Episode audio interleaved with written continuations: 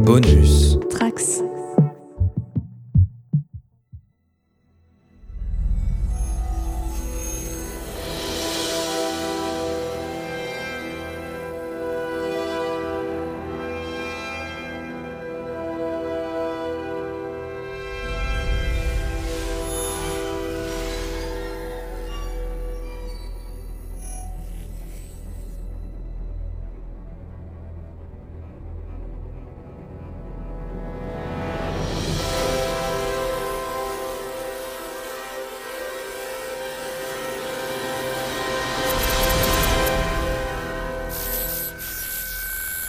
Bonjour et bienvenue sur le coin pop pour parler d'un un monument de la pop culture, puisqu'on va parler aujourd'hui de Matrix et de son quatrième opus, Matrix Résurrection, de Lana Wachowski.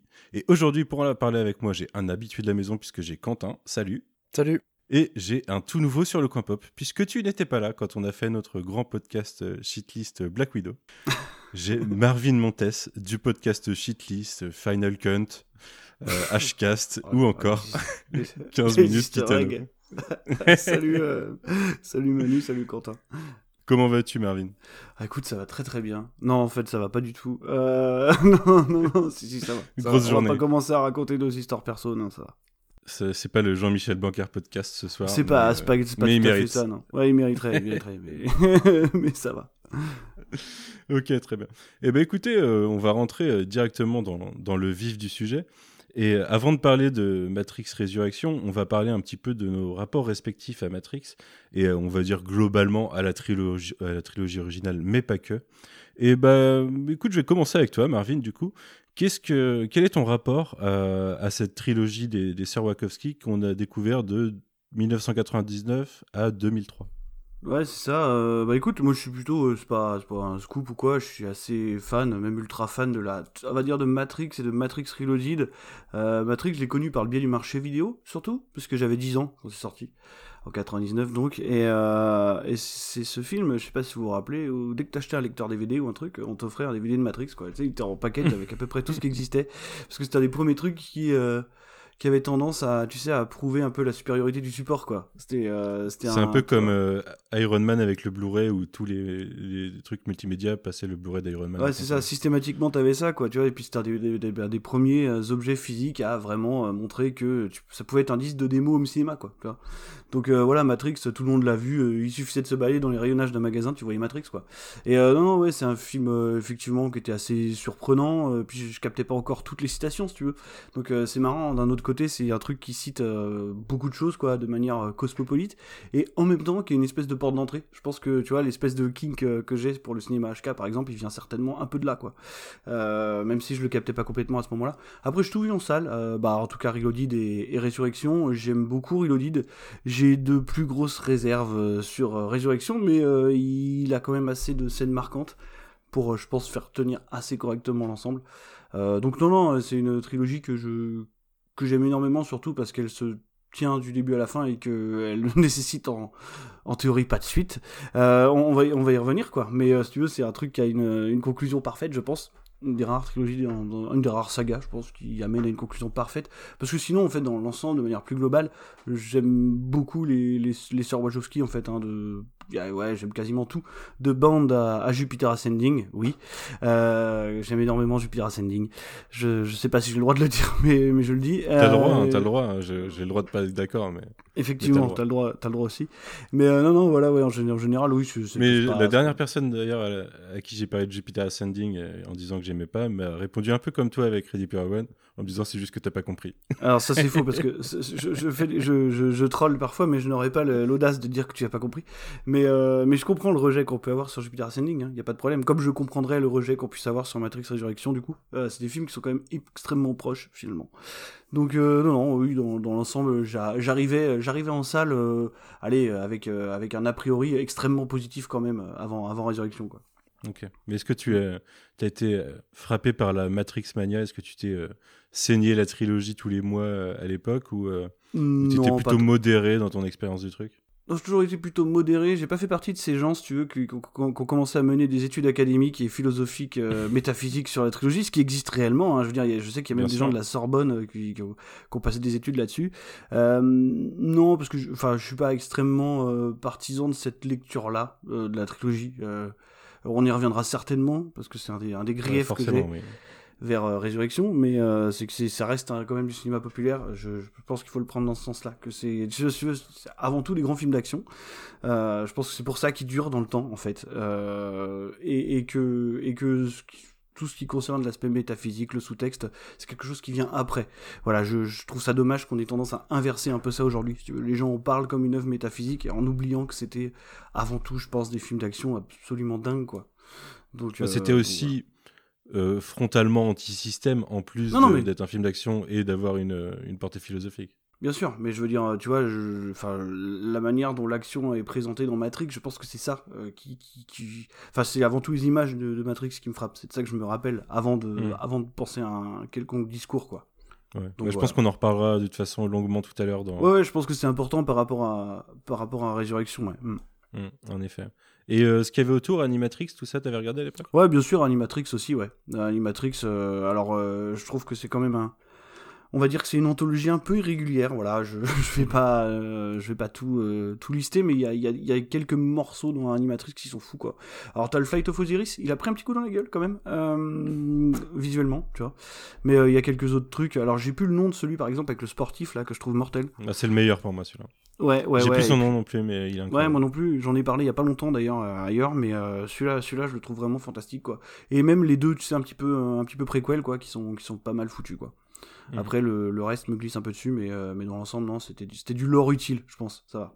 Ouais, ouais, tout à fait. Mm. Et toi, Quentin, alors j'imagine que tu l'as pas vu au cinéma, Matrix, à l'époque, et que tu l'as découvert euh, a posteriori. Comment tu as découvert Matrix Ouais, c'est ça, j'ai pas découvert le, premier en salle, euh, mais je l'ai découvert en VHS avant, là, juste avant la sortie de, de Reloaded, que lui j'ai découvert en salle, et qui a été peut-être du coup une des plus grandes, enfin un des plus beaux souvenirs de, cinéma que, que j'avais euh, à cette époque-là, parce que donc du coup j'avais 11 ans. Et à l'époque, euh, j'étais vraiment full Matrix Mania, comme tu dis, à revoir euh, le premier en long, en large, en travers, à acheter les magazines qui parlaient de, de, de Reloaded et Revolution à l'époque, que j'ai aussi vu du coup en salle forcément. Alors comme Marvin, j'aime peut-être moins quand même le, le troisième, j'aime vraiment beaucoup le deuxième dans, dans sa forme et et à chaque lecture, à chaque euh, revisionnage euh, à l'époque depuis, parce que le premier Matrix c'est un film que je revois très régulièrement, peut-être pas une fois par an, mais, mais quasi depuis quand même. Euh, il y a certains films comme ça, tu le sais par exemple, c'est pareil pour Scream. le premier Scream que Marvin va te juger là, attention. Non, j'aurais dit. Très régulièrement. mes, jugements, sont silencieux, tu sais. et, ouais, avec, avec la lecture un peu poussée de, de tout, tout, tout, le message qui, qui me plaît beaucoup aussi bien sur le côté philosophique que tu parlais d'anti-système tout ça que, que j'aime vraiment beaucoup sur le premier alors que euh, je suis pas vraiment fan de, du cinéma des, des Wachowski dans l'ensemble euh, j'aime beaucoup Bands quand même le, premier que j'ai découvert largement plus tard mais sinon euh, leur, cinéma plus récent me, parle beaucoup moins même si je, je vois que ce sont vraiment de, de bons films hein. Speed Racer je passe totalement à côté, mais c'est vraiment un, un, chouette film, ça, il n'y a, a, pas à dire. Euh, je, je m'étais, j'avais promis à, à Marvin de, de, que je reverrai euh, Jupiter's prochainement. Euh, euh, Bezos est en train de me, me, me, me l'envoyer, là, il devra arriver dans les prochains jours, parce que pareil, je l'ai vu une seule fois en salle, j'ai pas du tout apprécié de, euh, ce, que, ce que le film me racontait, mais je suis curieux de le, de le, revoir et je suis en train seulement là de découvrir Sense8. J'avais seulement des, j'avais essayé le premier épisode à l'époque, j'avais pas du tout aimé, surtout pareil encore une fois la, la forme qui, je, je, je, retrouvais pas du tout la, la patte mm. Wachowski visuelle qui m'embêtait beaucoup et du coup j'étais complètement passé à côté de cette série et je suis en train de, de, de, je suis en plein visionnage là, je trouve ça vraiment chouette finalement. Mais donc voilà, le, les, les Wachowski, de, de manière générale, c'est pas, pas forcément mon, un cinéma qui me parle plus que ça, mais la trilogie Matrix énormément, et euh, du coup, à l'époque, euh, euh Animatrix, pas mal, ouais, j'aime, j'aime beaucoup aussi, même si un peu comme sur ce, genre de d'essai, tout n'est pas pas très bon, je trouve, mais, j'aime beaucoup l'idée surtout en fait. Je pense que c'est un monde qui, peut plus facilement se développer sur des choses à côté que on en parlera après, mais que qu'en réel euh, suite cinéma de conventionnel de deux heures, j'imagine plutôt des, séries ou des bandes dessinées, des choses comme ça que de, de, vrais autres films. Et j'ai fait les deux jeux vidéo à l'époque, Matrix Online et Path of Neo. Et donc t'as pas fait Enter the Matrix? C'était sur PlayStation ça non? Enfin sur PS2, un truc comme ça? Je confonds peut-être Path of Neo et... Moi j'ai fait celui avec Ghost. Ouais bah c'est ça, c'est Enter the Matrix. Ouais, donc pardon, c'est pas Path of Neo, c'est Enter the Matrix avec Ghost et Niobe, ouais c'est ça. Ouais c'est ça, ouais. Ok, très bien. Euh, bah, quant à moi, Matrix, moi j'ai découvert au ciné dès le premier. J'avais quoi? J'avais 13 ans du coup quand il est sorti le premier, j'étais au collège. Euh, il m'avait un peu retourné le cerveau à l'époque. Euh, c'était, je sais pas, oui, entre les effets visuels et, et, justement le propos que, auquel j'accrochais pas mal. Je, il, m'avait pas mal retourné le cerveau. Alors après, euh, bah, j'avais 13 ans, quoi. Il était peut-être plus complexe à l'époque dans ma tête qu'il le l'est en réalité. Mais euh, c'est un film que j'ai pas mal saigné. Alors c'est ma première euh, VHS piratée, où j'avais fait la méthode magnétoscope à magnétoscope, hein, pour ceux de l'époque. Mhm. et du coup, je l'ai pas mal saigné comme ça à ce moment-là. Avant de le racheter en, coffret trilogie DVD, j'avais pas racheté l'ensemble, enfin le, le, le, DVD individuel, j'avais racheté la, la trilogie avec Animatrix, le gros coffret. un truc euh, devenu quasiment collector maintenant. Ah ouais? Bon, il traîne dans un coin d'une étagère en haut, tu vois. Euh, mais euh, et puis je l'ai pas relancé depuis, je sais pas, 15 ans forcément parce que mm. depuis il y a le streaming et les Blu-ray quoi. mais ouais, j'avais vachement accroché au premier. Euh, j'étais, mais j'étais un peu perplexe devant le phénomène qu'il engendrait parce que j'avais un pote par exemple qui était hyper fan de Neo parce qu'il le trouvait cool. Mais je sais pas, c'est pas ce que je retirais de Matrix. Je trouvais ça un peu bizarre comme euh, comme façon de voir les choses. Mais, euh, déjà à l'époque, j'étais un peu perplexe là-dessus. Mais derrière, j'ai découvert aussi les deux autres cinémas et j'avais pris une claque visuelle sur Reloaded, mais j'étais déçu du film et j'étais encore plus déçu de Révolution. c'est un peu euh, je, fais partie des, vieux cons qui disent on enfin, le, premier était suffisant, c'était pas obligé de faire la suite. euh, ce qui va être paradoxal quand on va parler du 4 tout à l'heure que j'ai adoré. mais euh, mais ouais, en fait, c'est des films que j'ai plus appréciés en revoyant. Mais j'étais un peu trop pragmatique à l'époque. Pour moi, Neo qui se met à avoir des pouvoirs en dehors de la matrice, bah, c'était ok. En fait, il est dans une autre matrice, il y a plusieurs couches de matrice et et en plus, tout le discours, enfin tout le dialogue avec l'architecte avait tendance à corroborer ça. Là où euh, les Wachowski étaient plus, plus métaphysiques, je pense, plus spirituels mm. dans l'idée. Euh, et, je passais un peu à côté du message que j'ai un, un, peu, euh, ouais, j'ai revu mon discours au fur et à mesure des années sur ces suites. Mais, mais vraiment, je les remate vachement moins souvent que je remate Matrix tout seul. Et euh, parce que je le trouve, enfin, il était vraiment autosuffisant, il posait un concept, il n'y avait pas forcément énormément besoin de développer l'univers.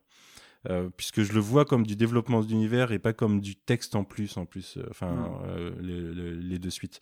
C'est vraiment, pour moi, plus d'action, plus de concepts mais, euh, mais pas vraiment essayer d'élaborer sur un discours plus profond. Ou alors je passe encore partiellement à côté probablement. Hein, c'est. C'est un phénomène bizarre euh, parce que je pense comme, un peu comme toi, tout en sachant pertinemment que c'est des films qui ont été écrits avant quoi. Tu vois, je veux dire, euh, ils ont été mhm. écrits pour à trois quoi. Enfin, je veux dire, c'est c'est un ensemble de, de, trois de trois parties qui étaient écrits avant la sortie du premier Matrix quoi. C'est assez dingue hein, comme comme impression mhm. finalement que ça laisse quoi. Ouais, bah après, euh, je pense qu'il y avait l'idée sur le premier de aussi l'écrire de sorte qu'il puisse se boucler, quoi, au cas où il n'y a mm. pas de suite, mm. puisque forcément, c'est des logiques de studio. D'ailleurs, euh, il me semble que le 2 et le 3 se sont pas mal plantés, particulièrement le 3. parce que les gens ont été désarçonnés sur le 2 et ils sont pas forcément revenus pour le 3 qui était euh, quoi 6 7 mois après en plus je crois. je crois que c'est mai, mai mm. novembre un truc comme ça 2003 les deux. Mais euh, par contre, à côté, Animatrix, euh, quand c'est sorti, bah, moi j'avais découvert ça euh, à base de téléchargement hyper lent sur Emule à l'époque, vous voyez quoi. pour ceux qui avaient des connexions 128 ou 256K, quoi. Mais, mais ça m'avait fait la même, le même effet globalement que le premier Matrix, plus que Matrix 2 et 3. Euh, j'avais pas mal accroché à ça. Il y avait, c'est un peu, euh, je le comparerais au euh, Love, Death and Robots dans, la, dans ce que tu disais tout à l'heure, que tout n'est pas acheté, tout n'est pas exceptionnel non plus. C'est vraiment, voilà, on, alors j'ai toujours pas maté Star Wars Vision, mais j'ai cru comprendre que c'était un peu pareil, quoi. C'est-à-dire qu'on on, on, laisse la liberté de créer des choses autour de l'univers, mais tout n'est pas forcément égal. Mais en tout cas, ouais, alors je, je, pense que je me positionne un peu plus comme toi, du coup, Marvin, en tant que pas forcément hyper fan, mais aficionado de la franchise sans être dans la dans le, dans, dans, le fait d'y faire des hôtels, quoi. Mais, en tout cas, moi, j'étais pas dans ce mood. Je me rappelle que la sortie de Reloaded, c'était un truc de malade, quoi. Enfin, je, je, je, me souviens de ma séance, c'était particulier parce que cette anecdote est dingue. C'était la première fois que je voyais ça, quoi. t'étais en salle, je me rappelle, hein, t'avais un agent de sécu de chaque côté, et les mecs passaient entre les rangs, C'était pour voir s'il y avait pas un type qui sortait un truc pour filmer, quoi. C'est la première fois que je voyais ça, quoi. J'avais jamais vu ça, c'était complètement mm. dingue, quoi. T'avais toujours le mec qui s'approchait de toi comme ça, et je me suis dit, putain, mais non, non c'était fou euh, la sortie de Matrix Reloaded. D'ailleurs, je me rappellerai toujours de la, réaction du public sur le dernier plan, quoi. Parce que tu sais, il y a plein de gens, ils savaient pas non plus que c'était un back-to-back. Hein. Euh, ils, sont, ils sont arrivés là et ils ont vu le plan final et quoi, qu'est-ce bah, qui se passe couillu, hein. il y a, je, ah connais pas des masses de, de, films qui le font, quoi. Il y a, il y a Pierre des Caraïbes aussi qui l'a fait. à l'époque, ouais, il y avait Pierre des Caraïbes. À peu près la même époque, quoi. Mais oui, c'était mettre une logique de, de, bah, soit une logique de franchise, soit une logique de série télé dans le monde mm. du cinéma qui n'était pas habitué à ça. Quoi. Mm. Retour vers le futur avait fait ça aussi avec le duel 3. Ouais, c'est des anneaux aussi. Ouais, mais alors, à la rigueur, tu parles de films qui peuvent quasiment se terminer, bon, si tu veux, euh, voilà quoi. Alors que là, t'avais un cliffhanger extrêmement violent quand même. Le cliffhanger de fin de Reloaded, c'est un truc de ma boule quoi. Autant, mm. bon, Retour vers le futur 2, euh, ouais, le troisième était tellement avancé que t'avais des images du 3 à la fin du 2, si tu veux. mais euh, non, le cliffhanger de Reloaded, putain, je me rappelle de la gueule des gens dans la salle, ça, ça m'avait marqué quoi. Ouais, bah moi, ça mm. m'avait choqué. Moi, je. Il me semble pas que je savais que c'était prévu comme ça. Hmm. Mais, et du coup, j'y suis allé. Euh, voilà, ça m'a. Je me suis dit, putain. ok, mais euh, dites-moi dites moi quand, quoi. Ou, sortez le film demain en surprise. Mais euh, j'avais quand même envie de voir la suite, même s'il m'avait déçu dans l'idée. Bah déjà, j'aime. Enfin. Au moins, c'était honnête sur l'idée qu'il hmm. il se présente comme une moitié de film, en fait, comme une moitié d'histoire, en tout cas. mais j'aime pas voir des, des, des films pas finis, en fait. Ah c'est un peu, euh, pour euh, donner un exemple euh, qui, qui, qui, parlera à Quentin et qui te fera rigoler, Marvin, c'est un peu pourquoi j'avais un peu détesté Avengers Infinity War quand il est sorti. Parce mm. qu'il nous annonçait officiellement deux films qui étaient indépendants. Et en fait, tu arrives à la fin du film, tu sais, bah non, en fait, j'ai vu que la moitié, je sais très bien que c'est pas un film en fait que je viens de voir. Et au moins, Matrix avait, avait le mérite d'être honnête là-dessus. quoi. Et, euh, et passé cette trilogie et les 18 euh, ans maintenant qui nous séparent du dernier film, euh, on a eu pas mal de rumeurs pendant très longtemps en fait sur des potentielles suites parce qu'on commençait à être au fait des logiques de marché de toute façon. C'était quoi dans votre tête l'idée à ce moment-là? Qu'est-ce que vous pouviez attendre ou craindre avant même qu'il y ait des vraies annonces de projets Tu l'attendais toi Marvin? Non, pas du tout. Pas du tout. moi j'avais juste la crainte que ça sorte en fait tu vois, un jour ou l'autre. Euh, après, au fur et à mesure des années, euh, l'arc de carrière des, des Wachowski en plus, elle est pas dans ce sens-là, quoi, parce que bah, ils ont commencé à se viander euh, extrêmement fort à partir de, Speed Racer, quoi. Ah, puis Jupiter Ascending qui a été un peu l'apothéose, quoi. En fait, ce je pense que le basculement, ça a aussi été le, le basculement de direction de Warner, parce que Warner, c'était un peu le, quand même. Alors, ça fait bizarre quand on en parle comme ça aujourd'hui, mais ça a été un moment le le studio euh, de blockbusters, enfin qui produisait des blockbusters qui s'appuyaient euh, sur des créations originales quand même. Pendant longtemps, ça a duré. C'était quand même le studio historique de mhm. Nolan, quoi, par exemple et même des Wachowski. Enfin, ils, leur ont laissé faire plein de trucs avant, de, avant que ça bascule. Et quand ça a changé de direction, c'est là qu'on a commencé à se dire que ouais, ouais, peut-être ça puait quoi. Euh, et, bon, on, a tous vu les projets en plus hein, qui ont, été semi-éclos autour de la saga. Tu vois, je pense que le projet de Zack Penn, toi, toi, t'aurais kiffé, Manu. Euh, tu vois, un truc écrit par Zack Penn, ça aurait été ton truc. Ça aurait été ton truc avec Michael Big Jordan là. Mais, euh, mais tu sais quoi, moi je commence même à me demander si un jour il ressortira pas ce truc-là. bon, après les, les, scores de résurrection vont peut-être euh, peut leur couper la le pied encore une fois, ce serait pas si mal. non, non, j'avais aucune attente, absolument aucune attente. Et, et, euh, et, le pire étant que maintenant, je peux clairement affirmer que, que j'adore euh, les sœurs Wachowski. Par contre, je suis beaucoup moins, beaucoup moins intéressé par le travail solo de, de Lana, quoi. Tu vois. Mhm. je pense que c'est ça aussi qui m'a fait détester Sense8. Vraiment, Sense8, j'ai pas pu. J'ai essayé, j'ai lâché l'affaire au bout d'un moment, c'était trop. Enfin, visuellement, je trouve ça, je trouve ça vraiment, vraiment vraiment pas possible quoi. Et, donc du coup quand j'ai vu qu'elle revenait euh, seule à la réalisation j'ai eu extrêmement peur. Euh, j'ai eu extrêmement peur. Après bon euh, écoute hein, tu sais. Des fois tu vas et, quand j'ai vu les premières bandes annonces tout ça arriver je me suis dit que ouais ça allait peut-être marcher. Donc après je vais pas rentrer tout de suite dans, dans ce qui dans ce qui peut m'embêter et ce qui peut m'embêter un peu moins mais mais non j'avais absolument aucune attente hein. absolument aucune quoi. Vraiment et toi, Quentin, tu avais des attentes ou des craintes euh, d'un potentiel retour? Euh, bah, Un peu pareil que Marvin. Euh, j'ai eu très peur lorsqu'on a su que c'était Elana seule et surtout qu'elle ramenait beaucoup de gens aussi bien devant la caméra que derrière la caméra de Sense8. Mhm. Euh, et du coup, je me doutais que visuellement, ça se rapprochait beaucoup plus de Sense8 que de la trilogie Matrix. Euh, et il y avait certains des, des, certaines des idées, des, des, des différents projets de ces 20 dernières années qui m'intéressaient quand même dans l'idée, jusqu'aux premières, euh, jusqu'aux premières images qui là m'ont fait me dire ah ouais ok quand même, elle doit avoir quelque chose à raconter qui va être radicalement différent, euh, mais je suis chaud. Et la première bande-annonce c'est une des bandes annonces de ces dernières années que j'ai le plus vu je pense, euh, à la décortiquer, la voir et la revoir, à la suranalyser dans tous les sens. Donc en fait, j'ai eu très peur jusque, enfin de l'annonce jusqu'aux premières images. À partir du moment où on a eu les premières images, ça allait mieux.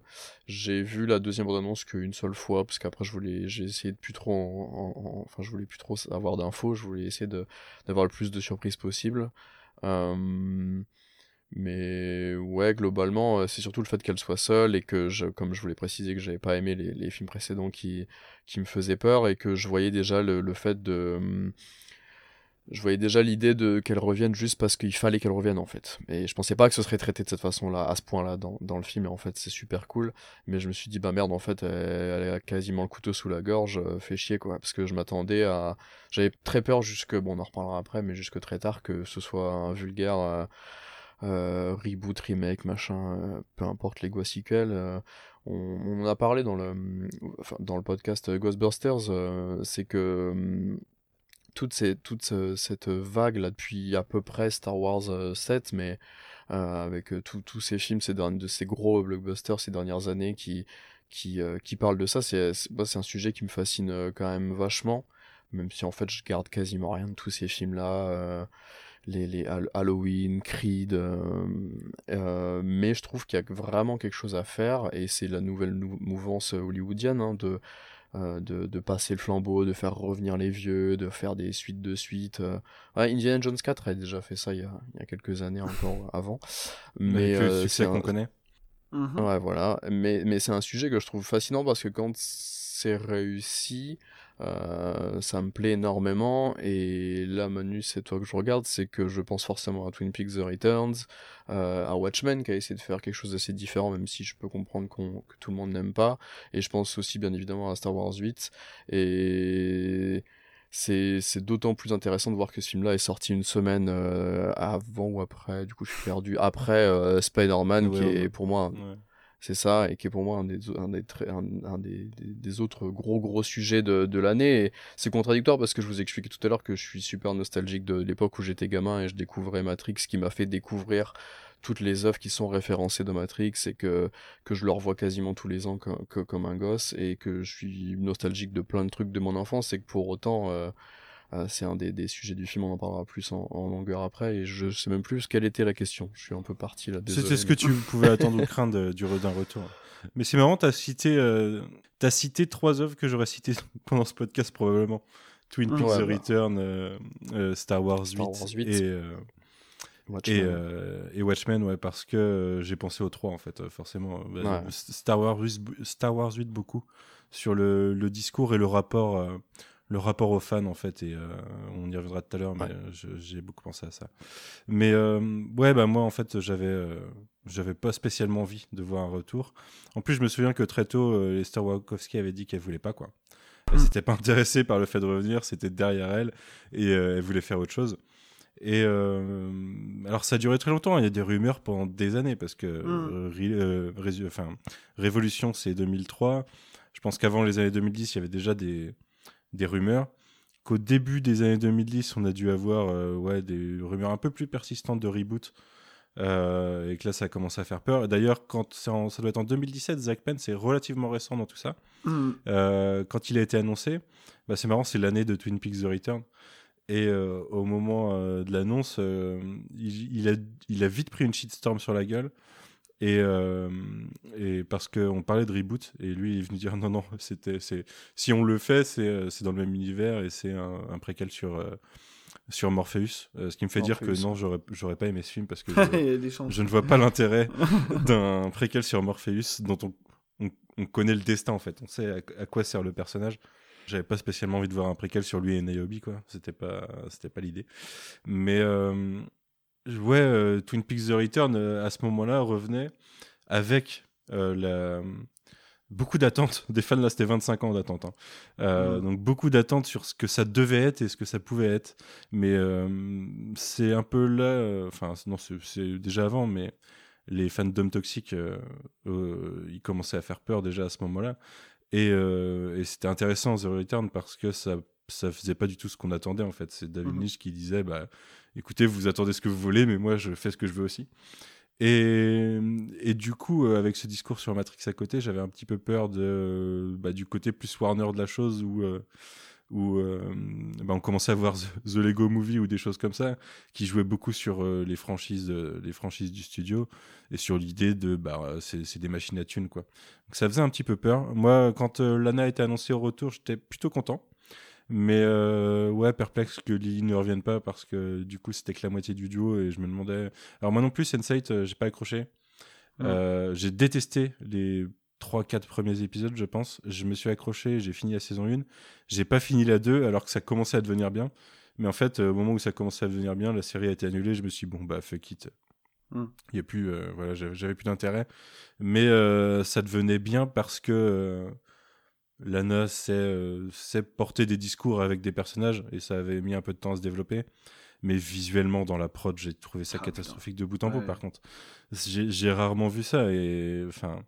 Elles sont quand même marquées par un interventionnisme constant des studios euh, dans leur production, en fait. Ah, surtout que le, truc, c'est que je pense qu'on y reviendra, mais je pense que maintenant, aujourd'hui, on peut très bien définir qui est l'artiste visuel des deux. Sans trop de ah, bah problèmes. Tu vois? Mais on, y, reviendra tout à l'heure. il n'y a plus de doute, quoi. ouais, ouais, ouais. Et pour moi, ça fait presque partie d'un discours volontaire de Lana dans l'histoire. De je, suis pas dans, je suis pas dans, ce game-là, moi. en tout cas, voilà, j'étais pas. En fait, j'avais que des craintes sur le retour de Matrix parce que je, je voyais pas ce que ça pouvait apporter. Et, euh, et les, les, dernières années nous ont montré que de toute façon, il fallait pas attendre grand chose des, des grands studios. Donc, euh, ouais, j'étais un peu perplexe. Hmm. Mais on va, on va en arriver au film du jour, du coup, et, euh, et, à ce que vous avez pu en penser. Je sais que toi, tu l'as vu au moins trois fois au ciné, euh, Quentin. Euh, donc, tu as plutôt accroché. Qu'est-ce que tu en as pensé dans l'ensemble Qu'est-ce que C'est quoi ta première impression C'était plutôt positif, négatif? La première, ouais, enfin, très, très positif, les trois fois. la première fois, je suis surtout resté sur le premier acte. Euh, et après, j'étais un peu perplexe, un peu surpris, surtout dans, dans la forme sur les, les, les deux autres actes. Euh, et les, le deuxième et le troisième visionnage m'ont permis de mieux comprendre, plus réfléchir sur, sur, sur l'œuvre et tout, et puis lire pas mal de choses euh, entre temps.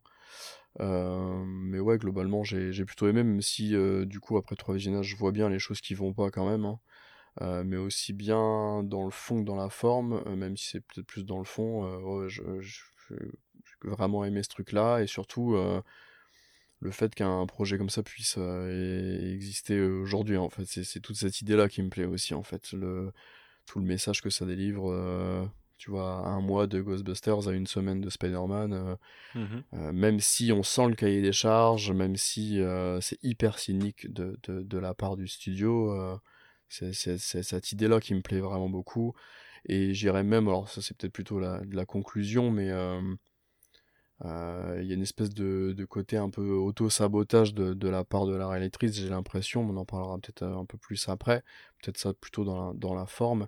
J'en viens même à croire que au final elle a été obligée de faire ça et elle l'a fait pour des bonnes raisons qu'elle explique en interview par rapport au décès de, son père puis de sa mère, qui sont d'ailleurs les, mêmes raisons pour euh, lesquelles euh, Lily a dit qu'elle ne reviendrait pas, ce qui est assez intéressant je trouve dans la, dichotomie des des, deux sœurs. Et j'en viens même à me demander si quelque part elle a pas fait ça juste pour, pour dire bon bah ça y est, je me retire cette épine du pied. de, de par cette suite que de toute façon, on s'est dit dans le film, vous auriez fait sans moi. Et euh, je... on est full spoiler hein, dès maintenant, ou peut-être pas tout de suite. On verra dans les détails après. Impossible. Et euh, je pense aussi. Et euh, j'ai réussi à, à, extraire, à sortir mes deux personnages, Neo et Trinity, d'une façon très très jolie de, de cette saga. j'ai réussi à introduire potentiellement des, des jeunes nouveaux personnages intéressants à mon sens, à, développer si vous en avez envie, HBO Max ou d'autres films, débrouillez-vous. Euh, j'aime vraiment beaucoup euh, les, nouveaux personnages pour le peu qu'on les voit, surtout Bugs, on en reparlera, je pense. Euh, mais en gros, je, vois une espèce de truc un peu créateur, enfin même limite mère et ses enfants avec le parallèle de d'elle qui a perdu ses parents de je, vous retire Neo et Trinity qui est de toute façon plus de 50 piges de cette saga vous pouvez continuer à vous amuser avec Matrix mais moi je pars peut-être beaucoup trop loin mais moi je garde euh, Neo et, Trinity de mon côté. Il y a de nouveau une conclusion pour ces deux personnages-là et, et je pense qu'elle est soulagée avec ça, même si elle, devait savoir déjà que. Pense que même elle, le, côté retour box-office, elle s'en box -office, elle s'en fout. Enfin, elle devait se mhm. douter qu'une œuvre comme ça aussi clivante ne plairait pas à tout le monde, marcherait pas plus que ça ou pas forcément. Je sais pas quels sont les retours HBO Max, j'ai pas eu, j'ai pas réussi à avoir les, les infos. De toute façon, je pense que c'est assez secret, mais moi, je sais pas, de toute façon, euh, c'est le film était téléchargeable aussi dès le premier jour, quoi. Donc, ouais, bien sûr. De toute façon, je sais même pas quel public ça vise. J'arrive pas à savoir. Ouais, non, la, ah, ouais, vision d'HBO et de la Warner là-dessus. Je suis incapable de savoir euh, qui, qui peut être hypé par ce truc-là, en fait, euh, à part, à part nous, tu vois. non, mais vraiment, tu vois, je veux dire, c'est pas les nouveaux spectateurs qui. Parce que de toute façon, c'est absolument impossible de saisir euh, un dixième de ce que le film te raconte si t'es pas attaché de manière quand même assez intime à la trilogie originale. Mhm. J'en suis persuadé. Euh, ah, c'est pour ça qu'il y a beaucoup de gens qui détestent, je pense. ou fonctionnement un petit peu de l'industrie, mais bon, je veux dire. Euh, le sous-texte, c'est pas ce qui intéresse euh, le public occasionnel des salles, on va dire. Et non, honnêtement, j'arrive pas trop à savoir qui ça cible. Je suis incapable de, je suis incapable de, de le définir. Donc pour moi, c'est vraiment un film, euh, un film d'autrice, quoi, tu vois, euh, qu'elle a fait avant tout pour elle. Vraiment, je pense vraiment que la démarche est là. ça, ça fait partie de ces films qui n'ont pas vraiment besoin de public, je pense. Mais d'ailleurs, Quentin, c'est intéressant parce que tu as dit deux choses qui représentent pour moi l'ambivalence du film. Tu as dit que tu étais accroché au fond et tu as dit que c'était quand même cynique dans l'idée de la production. Et en fait, je trouve ça totalement ambivalent dans le sens où euh, je sais pas si c'est euh, tout aussi cynique que, que le reste des productions du même genre mais qu'on passe message, ou encore plus cynique parce qu'en fait, c'est vraiment Warner qui dit euh, T'as vraiment le droit de mettre ce que tu veux dans ton film tant que c'est marqué Matrix dans le titre, quoi. Mmh. J'ai un peu l'impression que c'est ça. Ouais, ouais. Et euh, parce que oui, le film n'a pas de public. Le film, euh, déjà, est, flingué par la situation qui fait qu'il va se faire télécharger dès le premier jour. Mais euh, il n'y a pas vraiment de nouveau public à Matrix. Moi, je, enfin, je m'en rends compte, euh, la génération de. Il n'y a pas de nouveau public et le public d'il y a 22 ans, si tu veux, il n'a pas forcément envie de voir ça à la base, quoi. Donc, euh, exactement, c'est compliqué. J'ai pas réussi à amener mon petit frère en salle qui a 10 ans de moins que moi, hmm. et parce qu'il connaissait pas les autres, et parce qu'il va moins au cinéma que moi, et ça lui parle pas. Et j'ai eu vraiment du mal, j'ai réussi, mais j'ai eu vraiment du mal à traîner mon beau-père qui avait découvert les avec qui j'ai découvert le 2 et le 3 en salle et qui avait surkiffé à l'époque, qui a vu Animatrix et qui a aimé Matrix, et là qui avait la flemme en fait, qui me dit oh j'en sais rien, ils sont comme moi, ils sont vieux, j'ai pas envie, euh, la flemme, euh. et du coup ouais c'est ça, c'est juste pour, pour, rajouter à, ce que vous disiez sur le, public, en vrai la tranche de, d'âge visé c'est 25-35 c'est tout quoi. Mais moi, j'ai même, euh, j'ai même de la famille qui est, dont, dont des cousins ou des oncles qui étaient fans de Matrix à l'époque. Euh, enfin, qui ont adoré euh, les films quand ils sont sortis, qui sont plutôt grand public, on va dire. Et euh, à Noël, tu vois, j'étais dans ma famille, personne m'a parlé du film. Personne l'avait vu, mmh. personne avait même l'idée que ça existait, j'ai l'impression, tu vois. c'était, c'était vraiment. et je, je commençais à parler de mon neveu. Mon neveu, qui a 17 ans, il, y a un an ou deux, il a essayé de regarder Matrix premier du nom. Il m'a dit j'ai arrêté au bout d'une demi-heure. Je me faisais chier. Je suis bon. Très bien, euh, on est, t'es passé sur un autre genre de film peut-être. Mm. Ok, mais ouais, même, euh, même l'original en fait, il est tombé à une époque où euh, c'est passé parce que visuellement il apportait des choses énormes. Et, du coup, ça a amené du, du, monde en salle. Mais en fait, une fois que tu enlèves l'innovation technologique pour, pour les gens qui ont un regard sur le cinéma d'aujourd'hui, bah, ça attire pas forcément par défaut, quoi. Mais il y a, en fait, il y a, y a, un espèce de concours de circonstances qui est assez dingo sur le premier Matrix parce que c'est quand même une anomalie. Hein. Enfin, je veux dire, euh, ça n'a jamais mhm. été, euh, été euh, correctement vendu par Warner, ça ne devait pas fonctionner en fait. il y a eu pas mal de couvertures rigolotes des anciens, des anciens journalistes de l'époque qui étaient spécialisés justement dans le, genre, comme on dit, euh, genre euh, Mad Movies, tout ça, ils en ont beaucoup parlé. Euh, ils disaient que quelques mois avant la sortie, quand ils appelaient la Warner pour pour parler de Matrix, en fait, la personne au bout du fil était incapable de leur dire ce que c'était, quoi, parce qu'ils avaient absolument pas prévu de le brander, donc ça a été une anomalie. Et je pense qu'il y a quelque chose qui a marché, c'est que ils ont ils ont, ils ont aussi réussi à choper tout ce public-là qui commençait à, à vraiment s'ouvrir, en fait, cette partie du grand public qui s'ouvrait à au cinéma, euh, à la SF japonaise, tu vois, euh, qui s'ouvrait au cinéma de Hong Kong, à ce truc-là, enfin, qui avait justement bouffé un peu du cinéma de Hong Kong pendant les décennies précédentes. Et je pense que tout ce public-là, justement, s'est retrouvé un peu embarqué là-dedans et ça a fonctionné, quoi. Euh, et puis, bon, les innovations technologiques de l'époque, genre le bullet time, tout ça, c'est quelque chose de fantastique, quoi. je veux dire, aujourd'hui, euh, c'est presque désuet. Enfin, je veux dire, euh, tu vois, enfin, de toute façon, c'est pas pour rien non plus que toutes ces influences-là, justement, cosmopolites, on les retrouve quasiment plus dans Matrix Résurrection et elles ont été complètement laissées de côté, quoi. Et non, ouais, je pense vraiment que c'est compliqué de définir un public pour ce film-là et que, pour moi, c'est vraiment un film qu'on n'a pas, qu'on a pas besoin et qui s'en fout, quoi. Vraiment, je pense. Et t'en as pensé quoi, toi, au premier visionnage? Je sais pas si tu l'as vu plusieurs fois d'ailleurs. Euh, ouais, je l'ai vu plusieurs fois. je l'ai vu plusieurs fois. je l'ai vu en salle une fois, voilà. Et je l'ai revu chez moi après voilà, débrouillez-vous avec ça. Et, euh, et, comment euh, Non, alors je suis sorti de la salle plutôt euh, satisfait satisfait parce que le film m'avait raconté, parce que, parce que, par la proposition générale, en fait, hein, du, film et par le côté méta qu'on sentait venir à 15 000 km, évidemment, euh, que j'ai trouvé finalement moins, gros sabot que ce que j'aurais pu imaginer. Euh, je vais faire une comparaison toute pétée, parce que je pense que c'est la deuxième fois de ma vie que je vois quelque chose d'aussi ouvertement métafilmique. Euh, je, me rappelle de Freddy sort de la nuit, alors qui est pas un très bon film, hein, de, de Wes Craven, qui était le, le dernier Freddy de Wes Craven, du coup qui, était, je pense, encore plus littéral que Matrix Resurrection pour le coup. C'était ce film où t'avais quasiment, t'avais Freddy qui se réveillait pour aller tuer les, les producteurs, les acteurs et Wes Craven lui-même, parce qu'il fallait pas qu'il y ait de suite. Donc quelque part, si tu veux, c'était déjà assez, assez violent quoi. Et, et j'ai ressenti un petit peu la même chose euh, devant Matrix Resurrection. Et, et, ce que tu disais tout à l'heure, Quentin, c'est ce qui m'a un petit peu embêté euh, au bout d'un moment, c'est que moi, j'arrive toujours pas complètement à définir où est l'autosabotage, enfin où s'arrête l'autosabotage et où commence le vrai ratage. je ne sais pas en fait. Il euh, y, a vraiment beaucoup de, il y a beaucoup de trucs que, j'arrive pas encore complètement à, dissocier. Après voilà, j'aime le, j'aime ce que raconte le film, j'aime la manière dont il traite sa mythologie. Euh, je pense que c'est ce qu'il fallait faire. Euh, par contre, j'ai énormément de réserves quand même sur le, le, ouais, sur la cinématographie en fait. Hein. Je, je trouve le film franchement, visuellement, je le trouve pas loin d'être indigent, quoi. Enfin, c'est vraiment pas, c'est vraiment pas possible. Je, j'arrive pas à comprendre ce qui s'est passé. Enfin, si, pense.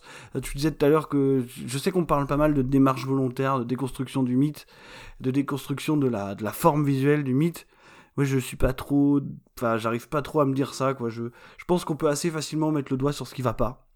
Euh, sur les gens qui ne sont pas là, par exemple, tu vois, ou qui ont été remplacés de manière un peu, euh, un peu, un peu, un peu à la va-vite. Euh, et qui, non, mais je veux dire, tu vois, par exemple, bon, on va pas rentrer maintenant dans le détail, mais, mais Matrix, c'est pas que Lee Il y a énormément de contributeurs extérieurs qui ont participé. Il y en a qui sont de retour. il y en a qui sont de retour, mais pour, à mon sens, les plus importants, au moins les deux plus importants ne sont pas là, tu vois. Et c'était des gens qui avaient au moins autant d'importance que les sœurs Wachowski, je pense, sur la trilogie originale, la trilogie originale, quoi. Et, moi, en fait, je pense qu'il y a une espèce de renoncement, autant qu'un auto-sabotage, et j'arrive pas à dissocier les deux, pas, pas tout à fait, quoi. Je, je sais pas à quel moment ça commence, à quel moment ça s'arrête. Après, honnêtement, à la sortie de la salle et après l'avoir revu, euh, le, le sentiment positif prédomine quand même. Euh, voilà, je, je pense que c'est ce qu'il fallait faire à ce moment-là. Après, euh, je, je sais pas si on a, on a vraiment vu la fin. Euh, je suis pas persuadé que ce soit la fin de Matrix. Les dernières nouvelles donnent. Il y a une pas, mettent pas vraiment en confiance. Hein, il y a pas longtemps, on a vu la déclaration de Warner Bros qui déclarait quand même vouloir des suites avec Lana. Je, je sais pas, ils ont peut-être même pas vu le film. Euh, ils mais pas compris, je pense. Ouais. ouais, ouais, voilà. Mais, mais je sais pas, je sais pas. Écoute, en fait, c'est quelque part entre la béatitude de la, de la première trilogie, tu vois, cette espèce de naïveté qui, qui traînait partout, et un cynisme que j'avais pas encore vu chez elle quand même. Euh, alors, je, je pense pas que le cynisme vienne complètement d'elle, parce qu'il faut pas oublier que ça reste quand même un truc d'exécutif quelque part. Hein. Euh, ils sont là, ils sont bel et bien là. Et tu vois, j'ai vu beaucoup de choses, genre qui a validé ce scénario? Non, non, je pense qu'ils savent très bien ce qu'ils font. Et il y a, y a, absolument aucun problème, tu vois. S'ils sont cités de manière aussi explicite, c'est pas par hasard, quoi. Donc euh, non, non, je voilà, j'aime le film, j'aime le film. Après, je je peux pas m'empêcher de je peux pas m'empêcher d'avoir beaucoup de regrets euh, sur sur plein de choses, quoi. Ouais, ok. Mm. Bah moi je l'ai vu deux fois aussi et je vous avoue que je l'ai vu le jour de sortie pour la première fois. Le film m'a laissé un effet super positif. J'ai accroché direct. La, bah, le premier tiers, je pense que c'est ce que la plupart des gens ont, apprécié en fait. de toute façon, le, ouais, la, première moitié, je dirais. C'est la, lettre d'intention, quoi. La mm. lettre d'intention et assez rapidement, en plus, on en reparlera après, mais on, on voit ce que le film. Enfin, les, les, dialogues nous disent ce que le film essaye de faire. Mhm. C'est euh, enfin, les dialogues de Bugs quand elle revoit la scène de Trinity de, du début du premier Matrix, c'est euh, enfin, les dialogues les plus méta qui soient quasiment. Mhm. Mais euh, ouais, ouais, non, j'ai tout de suite accroché, j'ai tout de suite, je pense, capté une bonne partie du message de Lana et, et, et de la déconstruction à la fois de de l'image de Matrix et, de et du héros qu'elle a voulu en faire, et la déconstruction de son public aussi, et de, de l'héritage du film. Euh, et j'ai, alors j'avais, quand je l'ai vu, en fait, j'avais déjà les premiers retours des gens euh, en mode euh, ça va diviser. Vous allez forcément être déçu de certaines parties. Alors forcément, déjà tu te fais un avis dans ta tête de ok, si ça divise, c'est que il y a des trucs qui sont attendus qui sont pas là ou, ou que ça se fout explicitement justement de son spectateur. Donc j'ai pas été totalement surpris en fait. C'est assez particulier parce que j'ai vraiment adoré ce que j'ai vu et j'ai vraiment été content de ce qu'elle a fait. Mais euh, ce qu'ils ont fait dans l'ensemble d'ailleurs. Mais euh, j'avais j'ai pas non plus eu la surprise ultime en fait. J'ai l'impression que euh, en fait, j'ai l'impression que c'est dur d'avoir une surprise ultime sur un film en, en 2021. Alors, j'ai pas fait comme Quentin, moi. J'ai maté une seule fois le premier trailer et j'en ai maté aucun autre parce que j'avais pas vraiment envie de, d'en savoir trop sur le film. Donc assez content parce que visuellement j'ai découvert pas mal de choses en fait dans le film, euh, même si ça va pas, ça va pas au niveau de ce qu'on a vu dans la première trilogie. J'étais assez content, mais euh, ouais, franchement, le film m'a assez rapidement obsédé et m'a poussé à le mater une deuxième fois. Euh, je pense que je l'ai surthéorisé, on va y revenir tout à l'heure. mais franchement, même dans même si je dis que j'ai surthéorisé, j'ai vraiment l'impression qu'il n'y a pas besoin d'aller si loin pour voir certaines choses. On peut ne pas être d'accord sur, euh, sur euh, le cynisme ou la symbolique de certaines choses, mais euh, je sais pas. Je pense que. Je, que c'est le plus limpide des, des quatre. Enfin, assez, facile. Mais pour, pour, des raisons assez simples en fait, parce que bah, c'est un, un, message pour les spectateurs mais euh, du coup, faut que, faut qu'ils le comprennent. Faut que tous les, toutes les personnes ciblées puissent le comprendre si à un moment euh, ils regardent le film. Mmh. Et c'est, c'est une autre époque aussi. C'est-à-dire que la première trilogie a été tellement suranalysée, euh, tellement euh, retirée à ses autrices.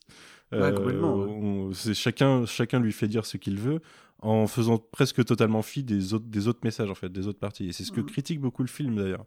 le, le film critique la récupération de l'ensemble des messages. Mhm. Et euh, toutes les parties de la. Enfin, tous les types de fans. Même ceux qui peuvent se penser le plus légitime, ils s'en prennent pas la gueule, je pense, dans le film. Mhm. Donc, euh, ouais. Euh, je, je, il m'a laissé un petit peu perplexe, mais vraiment fasciné. Et bah, je pense qu'on va passer à la, à la partie à, détailler, plus parce qu'il va falloir pour en parler. Mhm. Mais dans l'ensemble, moi je le place derrière le premier en fait. Je le place largement devant le 2 et le 3 qui m'ont donné du grand spectacle, euh, qui m'ont donné la scène de l'autoroute et tout. Je l'ai revu il y a pas longtemps la scène de l'autoroute et c'est vraiment incroyable dans Reloaded.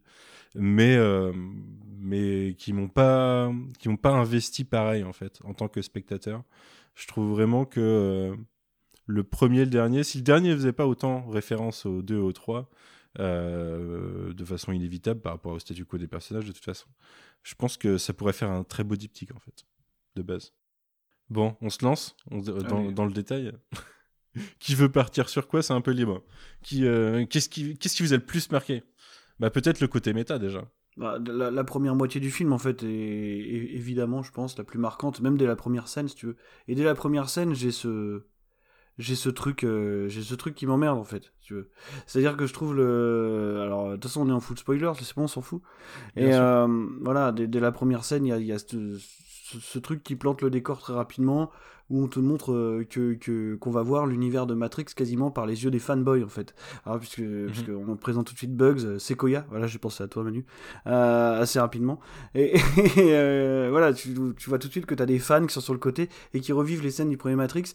Et directement après, donc tu as, cette scène d'action qui démarre et tout de suite je me dis merde, il y a un problème. Tu vois, je me dis merde, qu'est-ce qui se passe quoi C'est pas beau, c'est moche, c'est assez mal filmé, assez mal monté. Bon bref, le, truc avance, c'est pas, pas là là-dessus que je vais arriver tout de suite. Et non, je pense que la première moitié du film, toute la partie en fait de Neo, Neo le programmeur, enfin le développeur, je sais pas, vous appelez ça, vous appellerez ça comme vous voudrez. je la trouve effectivement hyper intéressante. et, d'ailleurs, en fait, ce qui ce qui est, ce qui est dingue, c'est que je trouve que la scène la plus marquante du film, tu vois, c'est l'espèce de euh, je vais un peu vite, mais je reviendrai sur le reste après. C'est l'espèce. Le montage. Euh, tout, ouais, voilà. Avec la musique. Ce qui est fou, c'est que c'est même pas une scène d'action. C'est que tu vois, c'est le montage avec la mhm. musique, avec euh, toutes ces paroles de fans qui se répondent et tout, avec le montage sur Néo dans la douche qu'on peut plus, tu vois, ces trucs-là. Et c'est quasiment la scène la plus marquante du film. En plus, ce choix de musique est, super, quoi. Et, et, en fait, c'est vraiment cette première moitié-là qui me frappe, quoi. Parce que, comme on l'a dit tout à l'heure, c'est d'une littéralité assez folle, quoi. C'est-à-dire que, bon, ok, alors il y a un truc que j'ai appris, je le dis tout de suite, c'est que moi, alors moi j'ai pas joué à Matrix Online, je sais que Quentin, toi tu l'as fait.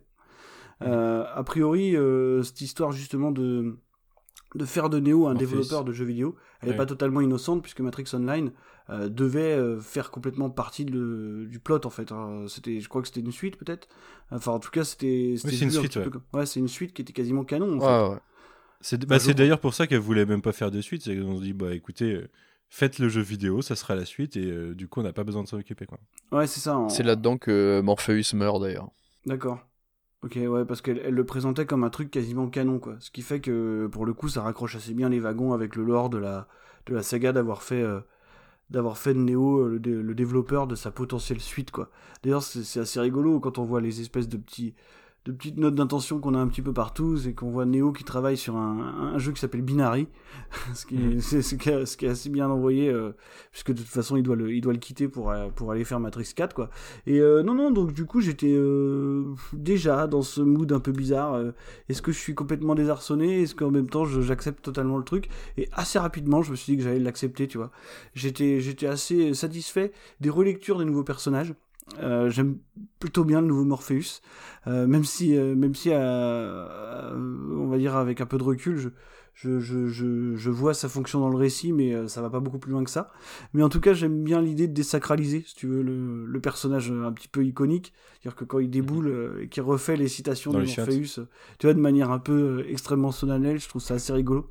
Et, et j'aime beaucoup le nouveau Smith. Je trouve que c'est le personnage le mieux revisité. Je le trouve vraiment parfait, quoi.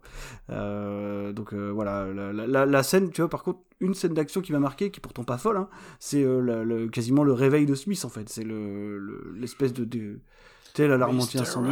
Ouais, voilà. Ça, par contre, ça frappe, quoi. Et un truc, d'ailleurs, qui me faisait très peur dès le début, c'est que j'avais extrêmement peur, parce que on s'en doutait un petit peu, et j'avais entendu quelques retours, de la manière dont on, dont on placerait, on va dire, euh, intradiégétiquement dans le film, les images de, de la précédente mhm. trilogie. Et en fait, je trouve ça extrêmement bien fait. C'est quasiment politique, je trouve, dans la manière vraiment d'intégrer ça. Euh, d'intégrer ça quand il faut quoi. Tu vois justement ce, la première phrase de Smith quand euh, quand Neo arrive dans le bureau euh, voilà je trouve que ça marche vraiment euh, ça marche vraiment à fond quoi. Donc non non moi première première partie du film complètement conquis. J'ai vraiment pas grand chose à dire là-dessus hormis le fait que déjà visuellement j'avais quelques soucis, notamment avec la photo, mais je pense qu'on y reviendra quand on parlera de la deuxième partie. Mais, mais non, non, ouais, la, la note d'intention du truc, si tu veux, on va dire, ça dure quoi, 45 minutes? Les 45 premières minutes, j'étais complètement dedans, il y avait, vraiment aucun problème, et je pense que le film m'avait déjà donné tout ce que j'attendais. Euh, donc, euh, donc voilà quoi. Toi, Quentin, euh, l'entrée en matière du film, ça t'a pris à revers ou tu t'attendais à quelque chose comme ça? Pas aussi littéralement, non. Euh, je m'attendais pas à ce que ça, soit aussi méta. Je pensais vraiment qu'ils avaient quasiment tout mis dans les bandes annonces à ce niveau-là, en fait. Et non, non, ils ont pas peur de jouer à ce jeu-là jusque la fin du premier acte, et ça, c'était vraiment bien. Alors, je rejoins Marvin sur euh, beaucoup de choses, que quasiment tout ce qu'il a, il a dit. J'ai vraiment adoré cette partie euh, sur, sur les trois visionnages. Euh, j'aime vraiment beaucoup le, le, trio là, donc Jessica Henwick qui joue Bugs, Jonathan Groff et Yaya Abdul Matin 2.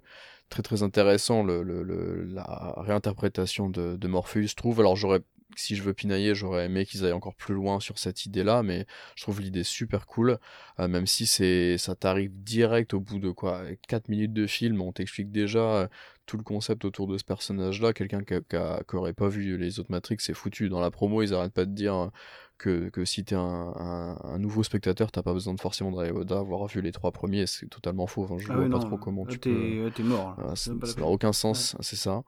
Euh, et du coup, intéressant de revoir Abdul Matin euh, dans ce genre de rôle. Tout à l'heure, on parlait de Watchmen. Euh, et d'ailleurs, il était aussi dans Candyman, qui était aussi une espèce de suite qui dans, dans, cette ouais c'est ça dans cet ordre d'idée là cette année ou l'année dernière je sais plus. Et, et du coup les premières minutes j'étais complètement tout de suite vraiment vraiment conquis dans ce que ça raconte.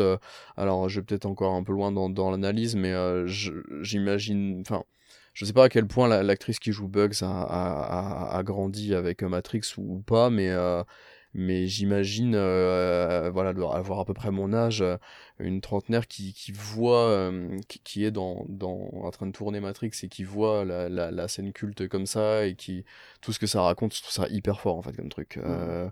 Enfin, vraiment, je, je, trouve ça mortel. Il y a une autre scène beaucoup plus loin avec un, l'autre personnage féminin dont je, je, je, ne me rappelle plus le nom, euh, que je trouvais super intéressante aussi quand elle parle de Trinity. Ouais. Mhm. Lexi, ouais, Pardon Lexi, c'est ça. Euh, et ces deux scènes-là, je les trouve super dans, dans justement ce côté euh, flambeau. Euh, on, on, ouais si c'est un peu de ça quand même. Mm. euh, mais effectivement ouais dans les scènes dans les scènes d'action de cette première partie euh, franchement la scène du train c'est pas ça quoi. Par exemple les idées de mise en scène de, de, de, des deux pilules de celle de Morpheus et celle de Neo avec la caméra qui boue qui tremblote et tout ça ça ça a 30 ans ça. Enfin c'est fait une sorte de Morpheus bourré en plus devant les autres agents. Ça ça m'a fait marrer. ça ça, ça, ça un humour Marvel Studios au sein de Matrix. C'est ouais, c'est le gros quoi. Par contre, il y, a quelques, il y, a quelques, il y a deux trois idées visuelles qui m'ont fait marrer.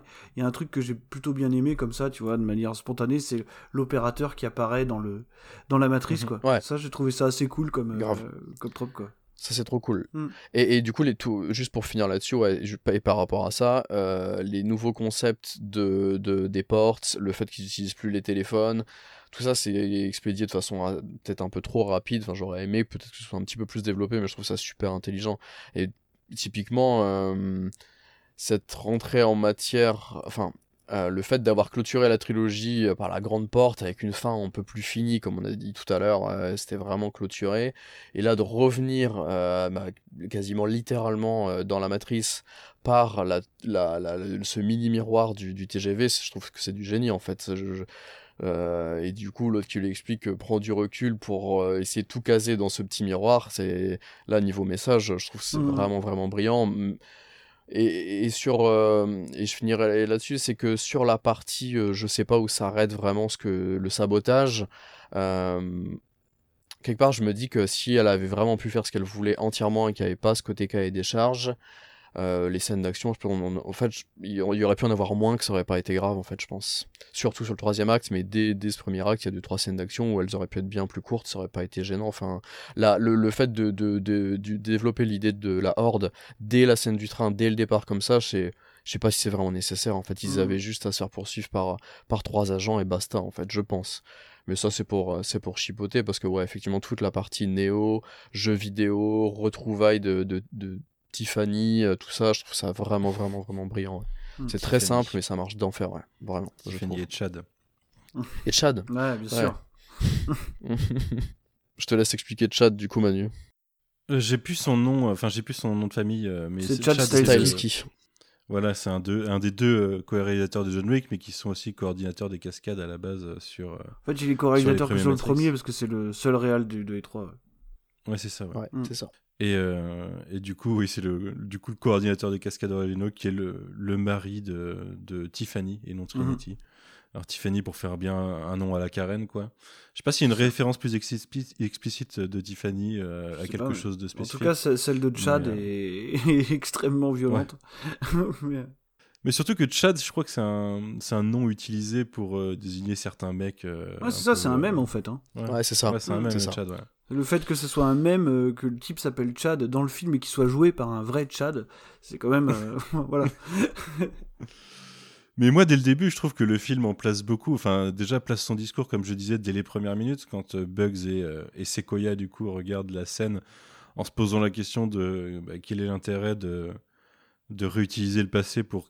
pour enfin, de, de régurgiter le passé pour raconter quelque chose de nouveau c'est je, trouve que le propos était le, le, propos de vouloir étendre des franchises à l'infini et du coup de ramener même euh, de ramener Matrix 4 euh, enfin Matrix avec un quatrième opus même et, euh, et déjà enfin le point de vue de Lana est déjà placé dans les premières minutes du film en fait mhm. et assez rapidement sur cette première partie alors je sais pas comment vous l'avez vécu pour moi c'est intéressant parce qu'on dans la, la relation Néo-Tiffany et Néo de son côté, euh, enfin, du coup, euh, Thomas Anderson, Tiffany et, Thomas Anderson.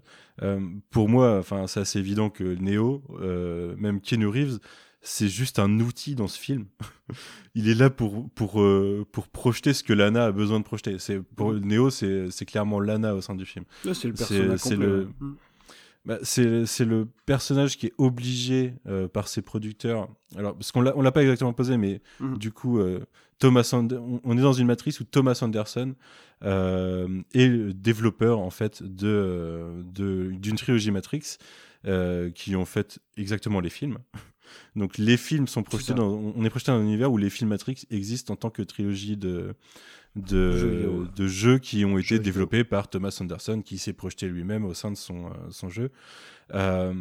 et du coup, bah, comme elles, euh, elles ont aussi euh, passé des années à produire des trucs qui n'ont pas marché derrière et à finir sur des films hors budget, euh, mais à toujours réussir à trouver un moyen exceptionnel de. C'est assez fort, hein, leur carrière à, pomper de l'argent à Warner pour des projets qui ne fonctionnent jamais. Mmh elle, présente le moment où elles arrivent à bah, si vous voulez de l'argent, maintenant il faut faire Matrix 4. Quoi. Et euh, à ce fameux comité de comité de mince, comité créatif qui va essayer de poser les bases de. Alors j'adore cette meuf qui arrive en disant euh, les deux mots clés qu'il faut retenir c'est euh, fraîcheur et originalité. Il faut garder ça en tête pour Matrix 4. le le cynisme est bien présent. Mais ouais, à partir de là, bah, on, on voit Lana en fait perdue au milieu de d'une armée de gens qui viennent lui dire qu'est-ce qu'est Matrix quoi. Le truc mm. que tu as créé, qu'est-ce qu'en fait il signifie pour les gens et il signifie tout le temps enfin euh, tout le temps des choses différentes pour tout le monde en fait. Et c'est ça qui est rigolo d'ailleurs, tu as ce je te coupe deux secondes, excuse-moi. Tu as ce as justement cette espèce de fracture entre les, les deux types de fans justement, de, les deux types de les deux communautés, euh, on va dire, de cinéma opposé, c'est-à-dire d'un côté ceux qui vont avoir cette vision. Bien plus que ça. Ouais, voilà. aussi le mec qui dit non, mais euh, Matrix, j'ai même pas tellement aimé. Matrix, ouais, c'est de bah, l'action, mais. Euh. T'as ça, et t'as et, d'un côté ceux, tu sais, qu'on l'approche justement métaphysique, philosophique du truc, avec en face le type qui te dit non, non, Matrix, c'est bullet time, c'est des flingues, tu vois, c'est c'est des gros blockbusters d'action, en fait, quoi. Et donc, ça, c'est assez, ça, assez fort aussi, parce que, parce que finalement, personne n'a raison. personne n'a raison. personne n'a raison, ouais. Mm. Et c'est là que c'est intéressant parce que c'est vraiment euh, bah, Lana toute seule. Euh, le, point de vue de Lily, je pense qu'on l'a quand elle dit globalement fuck off. Quoi. Mais, euh, mais le point de vue de Lana, c'est bah, vous avez dépossédé de notre truc. C'est pas à vous forcément de décider ce que ça veut dire.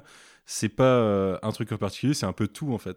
Tu le mm. disais tout à l'heure en, début de podcast, Marvin, c'est c'est un patchwork d'inspiration en fait. alors, ça a même été souvent accusé de plagiat, mais où s'arrête le plagiat, où commence l'inspiration. Ah, c'est ça aussi, c'est.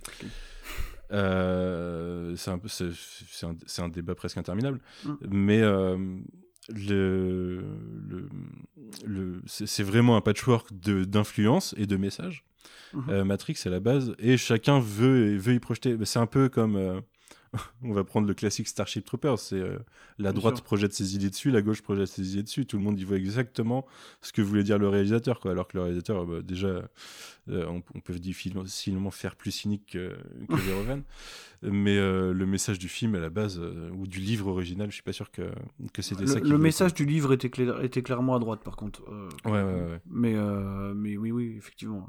Et dès, euh, d'ailleurs, dès cette scène, euh, de, enfin, c'est plusieurs scènes de comité, on voit qu'en fait, on est plongé. Euh, alors, c'est posé dès le début par Sequoia, il lâche le mot de treadmill, et ça sera mm. repris plus tard par l'analyste. C'est que l'idée qu'en fait, les, enfin, là, c'est la petite critique du système facile, c'est que les gens, ils sont contrôlés en les mettant sur un truc automatique où tous les jours ils vivent la même chose sous une autre forme en fait. Mhm. Et là, on a vraiment les personnages qui répètent exactement la même chose tous les jours de la semaine dans des lieux différents, mais euh, il n'y a jamais rien de nouveau en fait. Ils font que projeter à l'infini exactement toujours la, même interprétation et ils, évoluent jamais. Mhm. Euh, et ce que je trouve intéressant aussi dans ce passage, c'est euh, on parlait de la déconstruction du héros. On, a, on, l'avait dans le trailer, Néo dans sa baignoire avec le canard sur la tête. On a carrément Néo sur les chiottes. Néo sur les chiottes à lire des messages philosophiques sur la porte des chiottes, quoi. Il est en train de chier en lisant des messages philosophiques sur la porte des chiottes.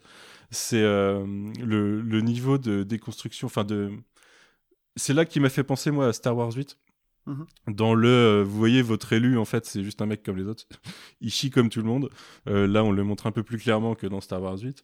Et arrêtez de penser que vous êtes les élus, quoi, en fait. Arrêtez mhm. de penser que vous avez, que vous, que, ouais, que vous avez, que vous avez les clés et que et que, vous avez tout compris, ouais, tout simplement. Je... Il, y a, y a beaucoup de choses hein, qui sont placées dans cette première demi. Bah, mais en fait, il place, elle place tout là, en fait. Elle place absolument tout. Euh, quand, la, quand, la, bascule se fait, euh, je pense vraiment qu'on arrive dans une optique pour le coup de suite, euh, quasiment. Ce qui n'est pas vraiment le cas de cette première partie. Hein. C'est là, où, là où pour moi est le problème. quoi. Mais après, on verra quand on, quand on passera à la suite. Mais, mais oui, oui, tout est placé là en fait. C'est pour ça que je te dis que le film avait tout donné à ce moment-là. Tu vois, à partir du moment où il retourne, enfin où il ressort de la matrice, finalement, euh, ouais, j'ai l'impression que tout est déjà dit, quoi. Tu vois, ça, ça m'emmerde un peu. Mais c'est pas grave, parce qu'il y, y, a des choses, notamment dans le tout dernier tiers, qui sont correctement exécutées. Je suis pas totalement d'accord. Pour moi, il y a beaucoup de choses qui sont dites dans le, dernier, dans le, dernier tiers. La dans partie le tout dernier, au milieu. Euh, je pense. La partie, du milieu, patine pas mal, euh, quand même, je trouve. Mais.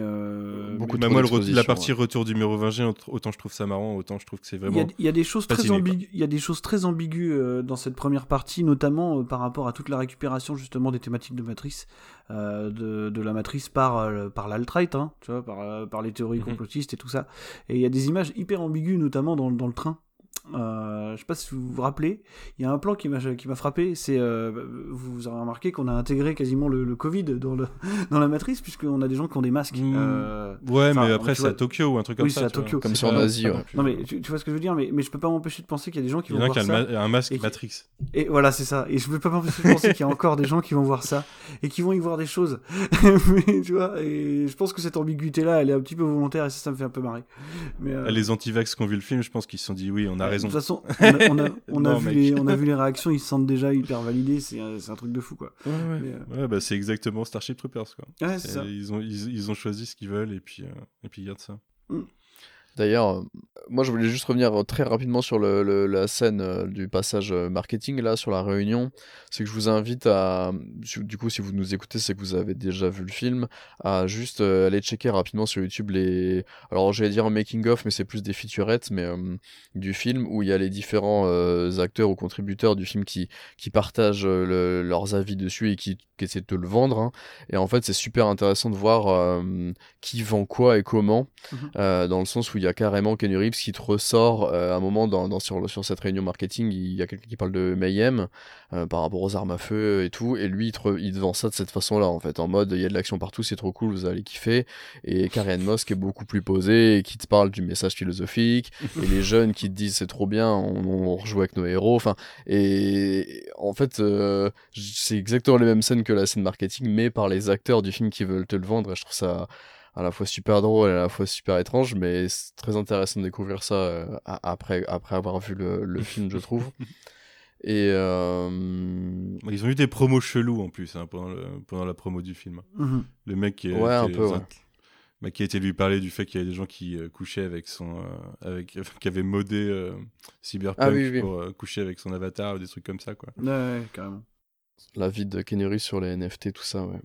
euh, je voulais dire autre chose, mais ça reviendra, c'est pas grave, excuse-moi du coup. Désolé. Mais euh, t'as parlé de Karen Moss d'ailleurs, et euh, autant euh, pour moi, Neo c'est Lana, autant Karen Moss c'est Karen Moss dans le film. ouais, complètement. Il y, a quasiment un discours. Le, toute la partie. Alors, il y a un double discours, parce que, on y reviendra tout à l'heure, mais il y a l'histoire de l'image projetée, qui là, pour moi, explicite totalement l'idée de l'idée de transidentité, c'est-à-dire que les autres te perçoivent pas comme tu te perçois toi. Mhm, Clairement, il y, a un message qui est placé là. Mais il y a aussi, euh, y a aussi euh, toute la scène au café où enfin, le personnage de Tiffany explique que euh, elle a dit à Chad que elle a demandé à Chad s'il y avait pas quelque chose qui a perturbé avec Trinity et qu'elle a fini par lui dire que elle lui demandait si elle, lui ressemblait pas.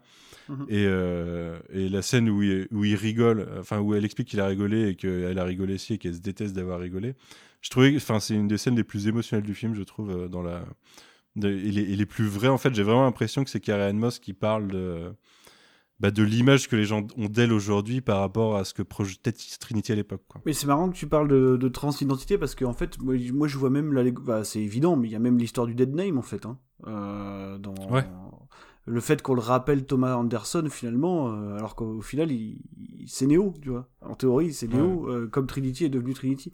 Le fait qu'on les rappelle par leur euh, par leur prénom, on va dire intra intra Matrix quoi.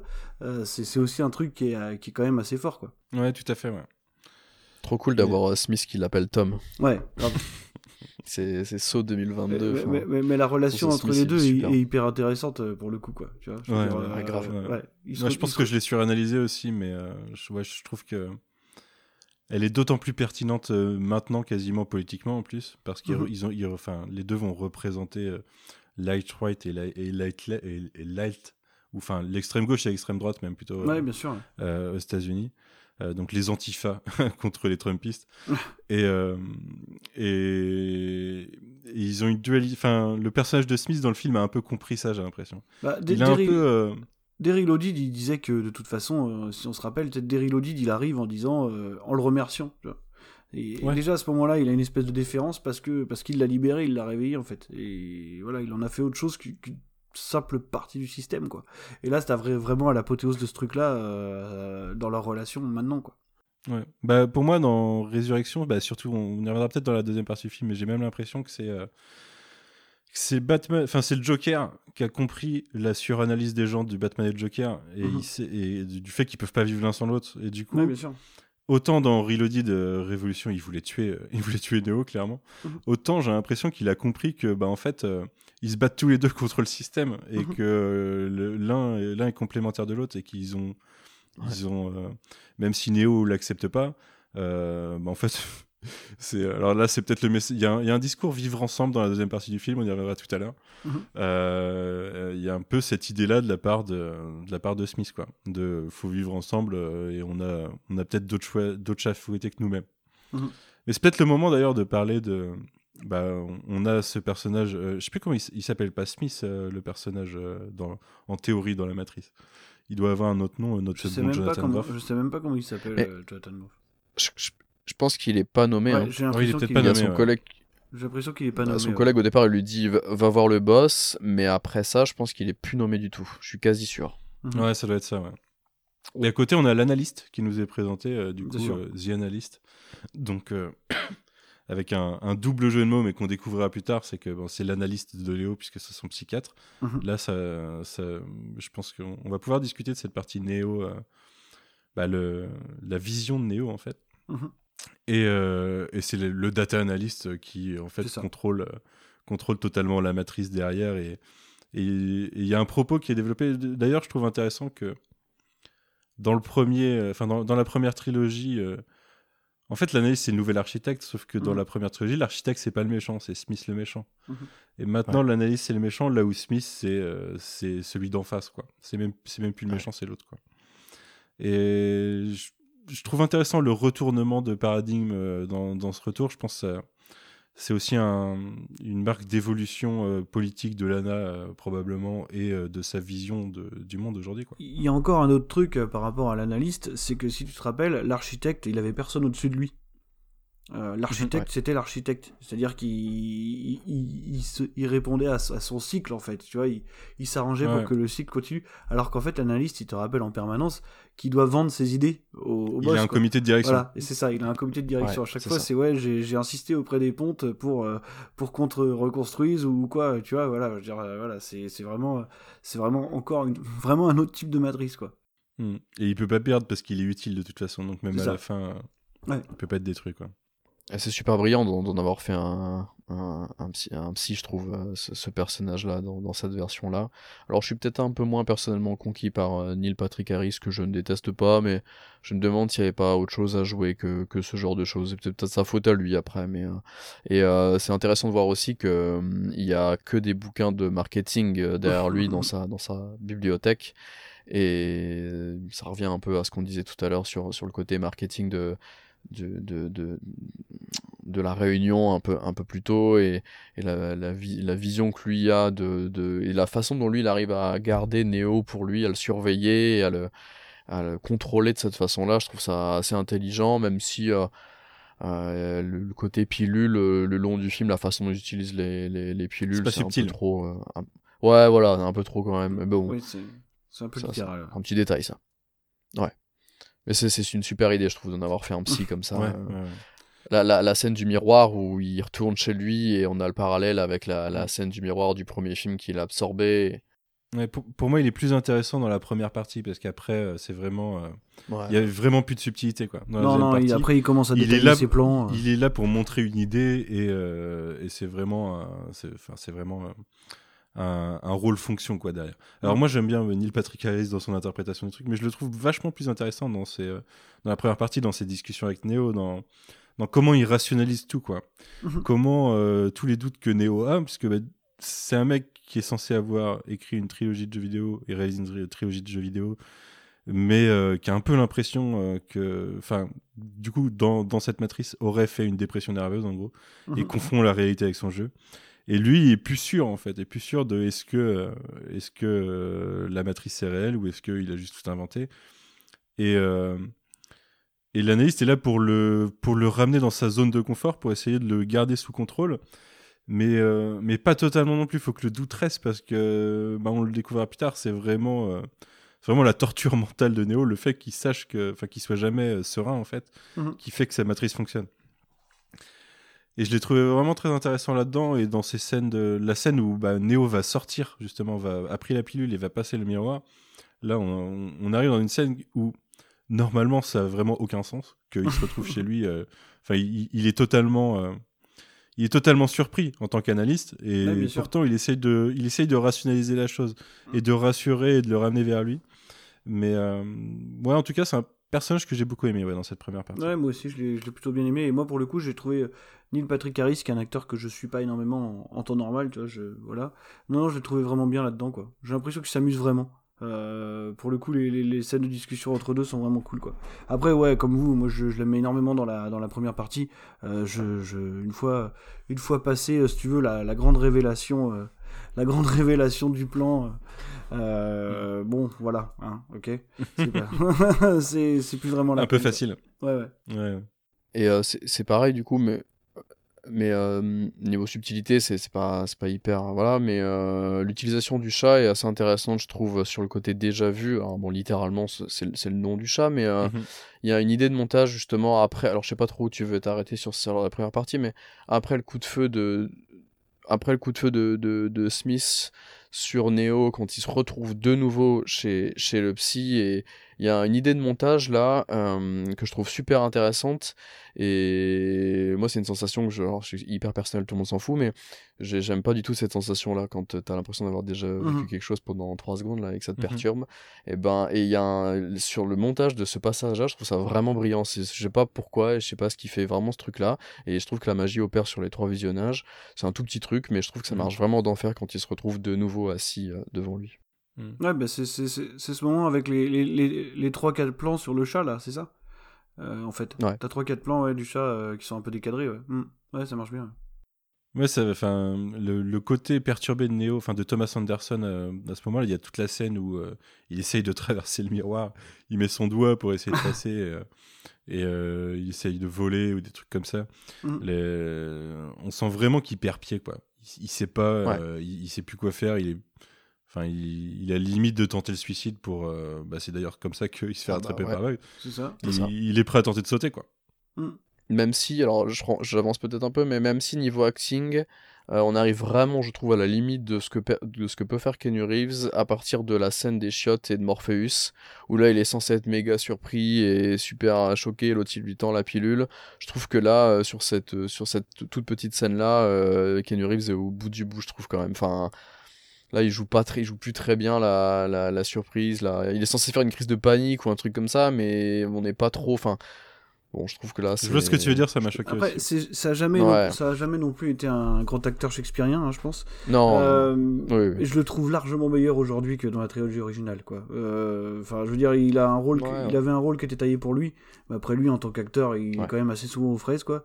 Et je sais pas, depuis 5-6 ans, je le trouve vraiment, euh, vraiment plus épanoui et je pense que ça va, quoi. Après, bon, il y a eu toute sa, tout, ce, tout son second souffle de cette espèce de seconde révélation en espèce de action hero là mais euh, qui l'a je pense pas mal aidé à s'épanouir mais je le trouve plutôt bon maintenant euh, après encore une fois c'est finalement c'est assez limité hein. euh, le rôle de Neo si tu veux c'est pas pas un truc qui demande qui demande extrêmement extrêmement de nuances je pense Bah, d'autant plus dans celui-ci où c'est vraiment plus presque lui-même un personnage fonction. Quoi. Non, lui, il passe à la fin, la, la, deuxième moitié, il passe, il passe presque son temps à, avancer ses mains pour, se défendre. les balles. c'est ça, ça c'est un problème. Mais... je sais pas si c'est le problème, je pense que ça fait partie de, de l'idée du film, quoi. Moi, de faire monter Trinity. Et, euh, ah, mais après, ça, je comprends qu'on fasse monter Trinity, mais bon. Ouais, tu, tu, trouves qu'il a été trop traîné dans la boue, quoi. Euh, non, non, je pense pas qu'il ait été trop traîné dans la boue. Après, je sais pas s'il faut rentrer tout de suite dans ce qui, dans ce qui m'embête, mais, euh, mais moi, je, je, vois en fait un renoncement visuel qui m'embête beaucoup. Euh, tu vois et je sais pas, du coup, si c'est totalement de son fait, euh, à Lana Wachowski, je parle, ou si, euh, elle souffre de l'absence de, de des, des, collaborateurs euh, historiques, on va dire, qu'elle a eu sur la franchise avant. Tu vois Je pense que par exemple, l'absence de Wen Whooping, tout bêtement, bah, elle est quand même hyper compliquée à compenser, quoi. Parce que euh, l'essence des combats de Matrix, euh, c'est Wen Whooping. Wen Whooping, c'était le directeur des combats. Euh, et non pas chorégraphe, parce qu'on a tendance à dire chorégraphe, mais c'est pas ça. Directeur des combats, c'est ça va plus loin que ça. Ça veut dire que c'est lui qui entraînait Kenny Reeves, Lawrence Fishburne, Hugo Weaving, Carrie Moss, quoi. On peut retrouver des images hein, de, ce qu'il leur a un petit peu infligé avant, le tournage. c'est lui qui a ramené ce truc qu'il avait développé à Hong Kong, qu'on appelle le wire fou, en fait. C'est le combat câblé, tout bêtement truc qu'il va réemployer, qu'il aura ramené dans le cinéma américain, même de manière durable, parce qu'il va s'en servir sur Tigre Dragon et sur les, les deux Kill Bill, je crois, et sur les suites forcément de Matrix, quoi. Donc déjà, déjà il y a ça qui est compliqué, euh, mine de rien, parce que euh, parce que tu vois par exemple le combat entre euh, le, on va dire le, rip-off du combat entre Morpheus et, et Neo là. Bon, il fait un peu pas le figure par rapport à ce qu'on avait pu voir auparavant. Et, et, je pense que la deuxième personne qui manque quand même gravement, c'est Bill Pop en fait, hein, tout bêtement, qui était le directeur de la photo de, euh, du Matrix original et tout ça, quoi. Et, tu vois, parce qu'on a souvent dit que, euh, que par exemple, la, la, colorimétrie du Matrix original, notamment, même des deux suites, euh, tu sais, ce truc un peu verdâtre, un peu anthracite, c'était une espèce de une espèce de résultante de, de, post-prod, alors que pas du tout en fait. Hein. Pop s'est souvent expliqué, c'était véritablement l'identité visuelle du film, c'est comme ça qu'elle devait être faite. Et, tu vois bien aujourd'hui, alors c'est pareil, est-ce que c'est quelque part un espèce de, un espèce de renoncement ou est-ce que c'est un véritable, une véritable volonté d'autrice Peut-être, tu vois, c'est qu'on a pris une espèce de photo extrêmement moderne, tu vois, c'est véritablement la photo du blockbuster des années 2010, c'est-à-dire que tu as un truc. Hmm. Euh, ouais, c'est John Toll, c'est John Toll ou pas? Je crois que c'est le même. C'est John Toll qui fait. Qui qui fait Cloud Atlas, qui fait Jupiter euh, aussi. Et ce qui me choque un peu parce que moi je trouve Jupiter très beau pour le coup. Mais, euh, mais par contre, tu vois, t'as, cette... c'est-à-dire qu'il y a une photo un peu clinquante, euh, un peu orangée dans, dans, dans, la matri... dans la matrice, et à l'extérieur un truc bleu bleuté qui est typiquement c'est le blockbuster des années 2010 quoi. Tu vois, c'est, c'est ça quoi. Et je sais pas en fait à quel moment à quel moment c'est une véritable volonté ou ou pas parce que bah, après je pense que l'intention de ce de totalement se dissocier de l'identité, euh, on va dire, photographique de la trilogie, elle est là. Il n'empêche que je mhm. trouve que dans l'exécution, ça fonctionne pas du tout, quoi. Parce que je trouve vraiment ça vilain, mais vraiment, genre, tu vois, c'est le même problème avec, avec Sense8, par exemple. Je trouve Sense8, je mhm. trouve que visuellement, c'est vomitif, quoi. Enfin, vraiment, c'est vraiment un truc qui m'a fait sortir totalement et arrêter, quoi. Et là, et là j'ai eu vraiment le même problème. Et, euh, et c'est pour ça que j'ai du mal à, à, totalement euh, back-upper la théorie qui voudrait que ce soit une déconstruction volontaire. Parce que si tu veux, moi je pense qu'à partir du moment où on, part sur ce principe-là, on peut plus vraiment rien dire sur le film, quoi, dans le sens où, ouais, à tu, peux, tu peux tout justifier. À partir du moment où c'est volontaire, bon, bah, ok, ouais, cool. Il n'empêche que moi je trouve que dans l'exécution ça fonctionne pas, tu vois. Euh, je veux dire, le, directeur des combats aujourd'hui, c'était le directeur des combats d'Hunger Games. À un moment donné, bon, euh, il y a des choses qui expliquent, certaines choses, quoi. Mais, bah, euh, Moi, je... je sais pas, en fait. Alors, je, voulais juste d'ailleurs placer que Bill Pope c'était le directeur photo de Shang-Chi et qu'au niveau de la photo c'était pas ouf. Ouais, mais, par exemple, c'est aussi le directeur photo d'Alita et je pense que tu peux sauver un film avec juste sa photo. Ah, j'ai pas maté Alita, mais visuellement, ça a l'air sympa. Mais euh, pour revenir sur le volontaire ou pas, en fait, de toute façon, on pourra pas trancher. Hein. C'est compliqué de. Ah bah non, c'est impossible. Il faudrait poser la question à Lana. Mais j'ai le sentiment que dans, dans l'idée de si, on, si vous revenez pas, on fait Matrix sans vous, il y avait de toute façon, de facto, l'idée que s'ils amenaient un faiseur, euh, il allait essayer de reproduire euh, visuellement ah l'univers des Wachowski et que Lana, en revenant toute seule, je pense, a, voulu marquer l'idée que c'est pas toute l'équipe qui revenait et du coup, ok, je vais faire Matrix, mais ça, sera différent. Je pense qu'il y avait l'idée de marquer un manque. Alors après, ça aurait pu être compensé par la volonté de quand même faire quelque chose de plus visuellement Mais dans ces cas-là, intéressant. Ouais. dans ces cas-là, tu t'affranchissais totalement de l'action. Ouais, Tu vois ouais, bah, moi je pense, enfin moi l'action c'est ce qui m'intéresse le moins dans le film. Vraiment. Parce que là, elle est là, mais elle est, elle est atrocement fonctionnelle et, et- c'est c'est quand même raté. Là-dessus, je peux pas, Ouais. tu vois. Et c'est là aussi, je me dis qu'il manque Lily. Parce que quand, quand elles sont toutes les deux, euh, je pense que la, la James Cameron de- du duo, c'est Lily Wachowski, tu vois. Ouais. Enfin, je veux dire, euh, en, je veux dire, en, en- en tant qu'artiste visuel, je pense qu'il n'y a pas après trop de Sense8 ça paraît évident. Ouais. il n'y a pas trop de doute à avoir. Ouais, Après ouais. Sense8 et Matrix Résurrection, il n'y a aucun doute à avoir sur euh, voilà, qui, qui, qui, euh, qui raconte des histoires et qui, euh, et qui raconte des Mhm. images, j'ai envie de te dire. Tu vois. Ah, voilà, c'est assez. Ouais, c'est ouais. assez- Ouais, mais du coup, tu vois, ça, ça pose aussi le message, quoi. C'est euh, son pre- premier film seul, du coup.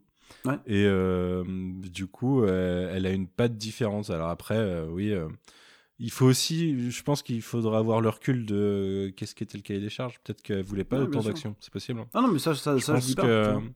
moi, je serais pas étonné qu'elle aurait, elle, vou- elle, euh, elle avait envie de plus développer, par exemple, tout ce qui est euh, la, la nouvelle. euh, alors c'est Yo, je crois, la nouvelle Sion. Yo. Ouais, c'est ça. Euh, les, et puis euh, la, la vie partagée des machines et des, et des humains, par exemple, des choses comme ça. Je pense qu'elle avait peut-être envie de plus développer ça et moins d'action et que le film lui a pas permis. Quoi. Par exemple, ce qui pourrait aller dans ton sens, c'est l'inutilisation de Chad Stahelski.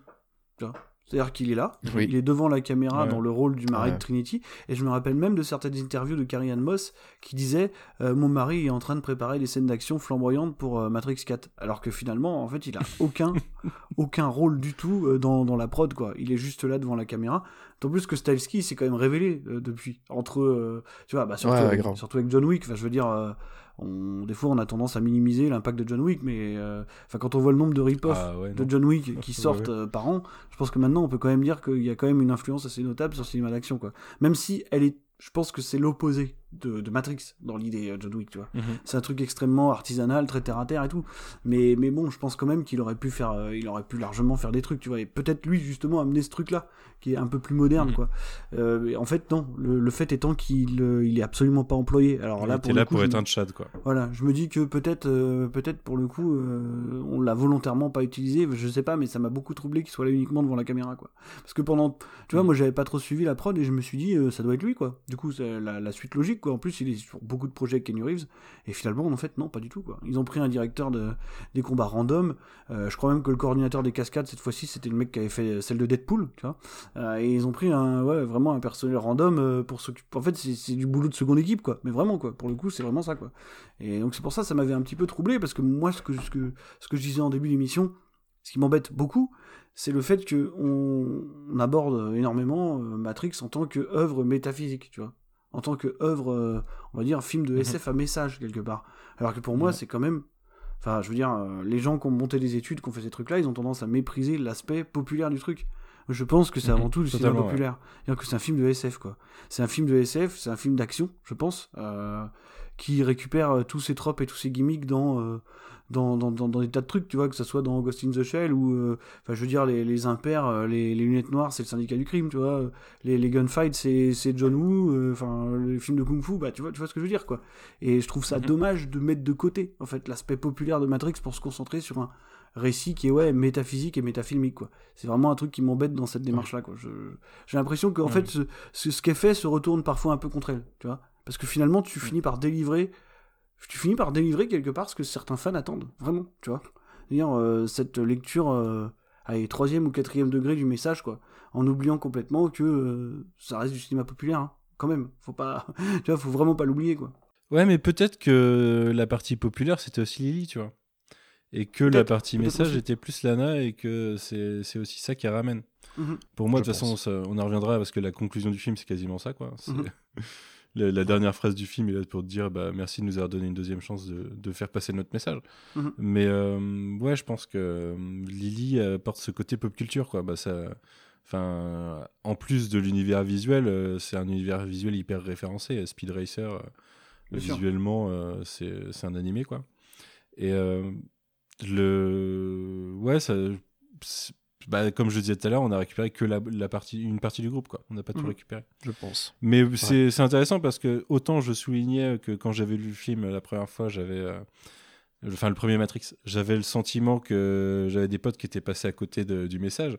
Mais il y a aussi l'inverse, ouais. Il y en a qui sont passés à côté de ça, quoi. Moi, je vois de plus en plus ça avec le temps. Du coup, du... maintenant qu'on a du recul sur les films et qu'on les a suranalysés, on oublie peut-être mhm. ce qui fait qu'à mon sens, ils ont eu ce succès-là, parce que tu les as pas ramenés en salle en leur promettant un message philosophique, hein, les gens, hein, pas du tout. Mais est-ce que ça c'est pas Twitter versus Facebook aussi ah, Peut-être, peut-être que c'est ça. Et, au final, ce qui fait qu'ils durent dans le temps quand même, je pense que c'est ces images avant ce qu'ils racontent. Euh, tu vois, en tout cas, le premier Matrix, pour moi, c'est ça. Et c'est pour ça que je pense, par exemple, ça m'embête beaucoup de dire ça, que Matrix Résurrection, euh, il sera beaucoup moins pérenne que ses prédécesseurs, tu vois. Vraiment. Je mhm. pense qu'on en aura fait le tour assez vite et qu'on passera à autre chose, tu vois. Là où on continuera de parler de Matrix euh, pendant encore un moment. Ouais, ouais, ça mm. sera, c'est pas non plus, enfin, c'est pas le Mad Max Fury Road, quoi. Non, voilà. Dans, dans ce que ça, apporte au cinéma, parce que Mad Max Fury Road amenait, euh, ramener les deux côtés, quoi. Ouais, et, bien sûr. Et pousser, pousser les curseurs par rapport à l'original. Mm. En effet, ouais je trouve ça d'autant plus dommage par rapport à Styleski. Alors, j'ai lu sur internet, mais c'est que des, des commentaires. J'ai lu plusieurs commentaires de personnes qui disaient qu'il était quand même là euh, pour gérer la scène en moto à la fin. Alors, je sais pas si c'est vrai ou pas, à vérifier. On verra avec le making-of du, du Blu-ray peut-être. Il, il, est pas dans les crédits en tout cas. Mais après, bon, ça, euh, ouais c'est d'autant plus dommage de, de l'avoir et de ne pas l'avoir utilisé. On sait qu'il a déjà donné des, des, coups de main euh, sur certaines euh, scènes d'action de, de blockbusters de ces dernières années. Moi, je trouve que le boulot qu'il avait fait sur Birds of Prey est vraiment pas mal, par exemple. Mhm. Et ça aurait pu être intéressant justement d'avoir ce message de Lana tout, tout le long du film euh, et d'avoir ces scènes d'action mollassonnes jusqu'au bout, mais avoir une qu'elle puisse prouver une dernière fois avec la, la toute dernière scène que, euh, quitte à ce que ce soit que Trinity qui se batte, pourquoi pas, dans le message du film, euh, que bah ouais, effectivement, visuellement, je suis quand même toujours là, en fait, et ça veut toujours quand même dire quelque chose, tu vois, j'aurais aimé J'aurais espéré d'ailleurs que jusqu'au bout, enfin, au bout, du bout, on ait une belle scène d'action quand même mémorable. Et surtout que, ouais, voilà, en parallèle de ça, on a des John Wick, quoi. Il y a des, des films ces dernières années, on a des The Raid, on a plein de, de choses qui visuellement réinventent, tu le disais très bien, Marvin, c'est que, qui sont relativement, vraiment à l'opposé de ce que Matrix proposait, tout en étant de l'action euh, brute. Et ça aurait, été, ça aurait pu être mortel, une scène un peu à la ouais voilà de ces films là Atomic Blonde ou tout ça là de, cette nouvelle vague d'action euh, pour clôturer, ça aurait pu être vraiment satisfaisant, je trouve. C'est un, un, peu un loupé là-dessus. Et je voulais juste préciser qu'il me semble que c'est. Euh, alors, je sais pas trop comment le prononcer. Euh, l'opérateur, c'est euh, Daniel Matsakechi, qui était là aussi depuis Cloud Atlas. Mmh. Et au niveau du cadrage, je trouve qu'il y a vraiment sa patte à lui et qui, du coup, doit pas être vraiment la patte de Lana, en fait. Mmh. Il y a des, des, des, des idées de, de, mise en scène rien que dans les dialogues, des choses plus posées, tout ça, qui me font beaucoup plus penser à. qui me font penser à Cloud Atlas et que je vois là en ce moment dans sense que je découvre et qui sont vraiment de lui, je pense. quoi. Mais moi, moi je, pour vous dire à quel point le film est, est, euh, parfois euh, un peu, un peu tu sais, à la fois fascinant, en même temps hyper troublant, c'est que, en fait, une fois que tu as bouffé la première partie, tu vois des easter eggs ou des citations partout, ou en tout cas du métafilmique partout. Ah bien sûr. Au, point où je me suis demandé si le fait que Neo puisse plus voler, c'était pas genre, euh, tu sais, un petit, un petit, genre, One Whooping, il est plus là du coup je peux plus voler, tu vois. Par moment, je me suis même posé la question, ah, quoi. Tu vois, je me suis même dit ça, je me suis dit, est-ce qu'elle est pas en train de me dire ça? Mais je pense que vraiment, des fois, on, enfin, c'est un film qui pousse à tout suranalyser, c'est problématique des fois. Mais, euh, mais, mais voilà, quoi. D'ailleurs, j'ai l'impression que, enfin, j'ai eu l'impression que plein de gens avaient retiré que Trinity volait, mais Neo ne volait plus, alors que c'est pas vrai, en fait. Non, c'est pas vrai. À la, fin, mais, à la fin, les deux volent au final. Mais symboliquement, bon, c'est assez, symboliquement, clair. y a un truc, ouais. Euh, je, je, voulais rebondir. D'ailleurs, euh, en fait, je me rends compte euh, là maintenant que le, moyen qu'ils utilisent quasiment pour. Enfin, que un des éléments scénaristiques du film fait que l'action perd en saveur, c'est le côté, le côté attaque essaim. Le, cette idée qui est développée par l'analyste bah, dans la deuxième partie, on va pouvoir y passer. Euh, le... que maintenant il a, il a, plus il a plus besoin d'agents en fait. Mhm. Euh, à la place des agents, ils inondent de bots et euh, en fait c'est le volume qui fait que voilà ils contrôlent la population comme ça et ils ont des bots qui réagissent sur commande. Alors ça déculpabilise en plus parce que c'est vraiment c'est vraiment dit que c'est des bots. Donc quand ils les butent, c'est pas, des humains derrière. Ils disparaissent. Mais euh, après, ça fait que toute l'action fonctionne en essaim. Les groupes, euh, ça tire dans des tas, quoi. Mhm. Ça tire dans des tas et ça fait qu'on n'a pas de. Alors, on a des, on a des petites corées, on a des trucs, euh, des.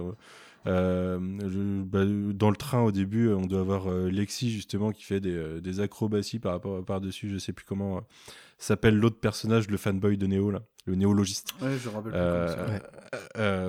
et J'ai un doute. Ils font des petites cabrioles, quoi. Ils s'amusent, mais mais ça reste un truc où on tire dans des tas, quoi. Je pense que la pire scène, c'est sur la fin où il y en a deux qui sont bloqués dans la voiture, deux qui sont à l'extérieur, et des deux côtés, ça tire sans se poser la question de bah ils vont se buter les uns les autres, en fait. tu vois, c'est vraiment ils tirent, voilà, ils tirent sur des zombies et il y a Ouais, il n'y a, plus d'idée derrière si ce n'est la survie en fait. C'est un survival.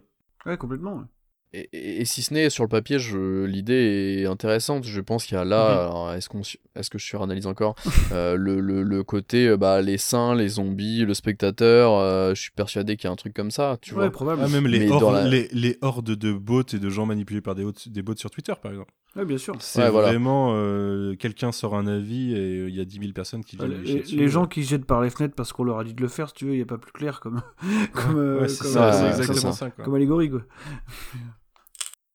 Donc dans l'écriture, c'est, c'est, c'est, chouette, moi ça me plaît, euh, ça me fait kiffer, mais dans la forme, ils ont Après, c'est pareil, tu vois, cette scène-là, elle est mal... je pense qu'elle aurait pu être flamboyante, vraiment, quoi. Elle est complètement flinguée par, la, par le découpage de la scène, quoi. Enfin, c'est terrible, quoi. À ce moment où les, où, où les mecs sautent par les fenêtres, là, si tu veux, je trouve ça je trouve ça d'une molasse quoi ça, ça me ça m'a buté quoi. Le montage est pas ouf ouais, en plus ouais non non vraiment pas quoi. Je veux dire j'ai souvenir du, du, mec qui saute par la fenêtre et puis t'as un espèce de contre-champ euh, espèce de contre-plongée en bas mais du coup t'as aucun impact sur rien du tout quoi. C'est vraiment Ouais, je trouve ça vraiment dommage, quoi. Et quand on, quand on les voit tomber au sol, ça fait juste des flaques d'huile, ouais, en fait. Ça, ouais. et puis souvent, c'est des plans éloignés d'un coup. Enfin, c'est surtout que sur les featurettes dont je vous parlais tout à l'heure, euh, visuellement, euh, c'est ouf de voir ça d'extérieur, en fait. Il y a vraiment les bagnoles qui explosent, il y a vraiment plein des tonnes de cascadeurs qui sautent de, du haut alors qu'il y a quelqu'un qui est en train de rouler en moto. Enfin, ça, ça ah, sur le, le, making, le making of, en fait, ça envoie vraiment de ouf. Et quand tu le regardes dans le film, ça n'a pas de gueule du tout. c'est un truc d'ailleurs c'est un truc d'ailleurs qu'on c'est vrai qu'on taxe beaucoup les, les Wachowski à tort d'utiliser euh,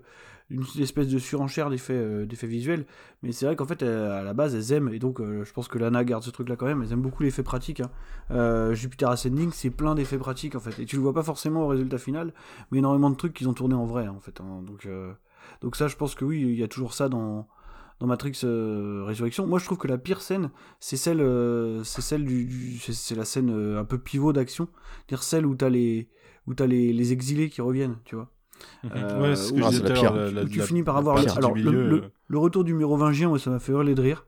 voilà, où là t'as vraiment le, le, truc littéral, j'emmerde tes spin-off, tes remakes de merde. Et moi ça me fait marrer. Par contre, je trouve vraiment que dans l'action à ce moment-là, tu vois que c'est compliqué quoi. Tu vois que les scènes tu vois vraiment que la chorégraphie est pas là du tout. Et ce qui est étrange d'ailleurs parce qu'en plus Kenny Reeves euh, c'est marrant euh, Kenny Reeves avant Matrix il avait jamais vraiment pratiqué en fait de manière intensive les arts martiaux. C'est vraiment il a toujours dit que c'est c'est grâce à Wen Whooping qui s'est pris un peu pris d'amour pour ça quoi. Et donc depuis il, il a mis un point d'honneur à faire une grande partie de ses scènes lui-même quoi. Ce qui faisait pas tant que ça avant c'est d'ailleurs sur ce passage-là où on a Neo qui dit I still know Kung Fu, alors qu'en fait il en fait quasiment pas. Il dit je continue de ouais, voilà je I still know Kung Fu, mais non en fait. Euh, enfin je veux dire euh, t'as l'impression que tu le connais moins qu'avant quoi. Mais euh, mais tu vois cette scène-là et puis tout le combat qui suit avec Smith est assez rigolo symboliquement parlant. Mais il y a vraiment un truc qui m'a mhm. fait penser au, renoncement, c'est le moment où, où être refait le plan en fait. tu sais avec les coups de poing qui vont super vite quoi. Lavabo. Et, et, là, tu te rends compte que, euh, et tu sais, avec les coups de poing là, euh, qui s'enchaînent sur le, sur le mhm. corps, quoi, où t'avais ce même truc, et, et, tu te rends compte de l'impact que ça a perdu en, en 22 ans, quoi. Et euh, c'est ça qui est fou, quoi.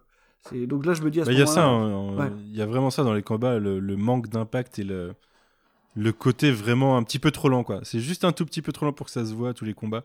C'est un peu gênant. Moi, la, la scène de. Enfin, autant je l'apprécie à la rigueur, la, la reproduction du combat.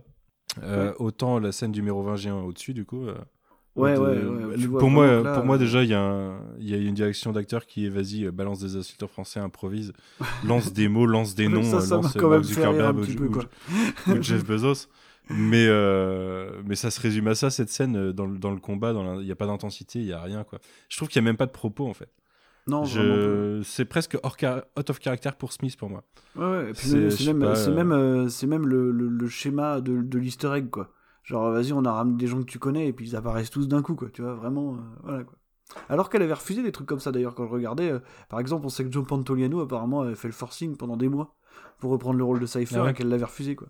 Ah ouais hmm. Ouais, c'était ouais, plus difficilement justifiable de toute façon. C'était compliqué, mais lui, il voulait vraiment revenir, tu vois. Et elle, par exemple, elle voulait pas de ça, elle trouvait, ça, elle trouvait pas ça utile, quoi.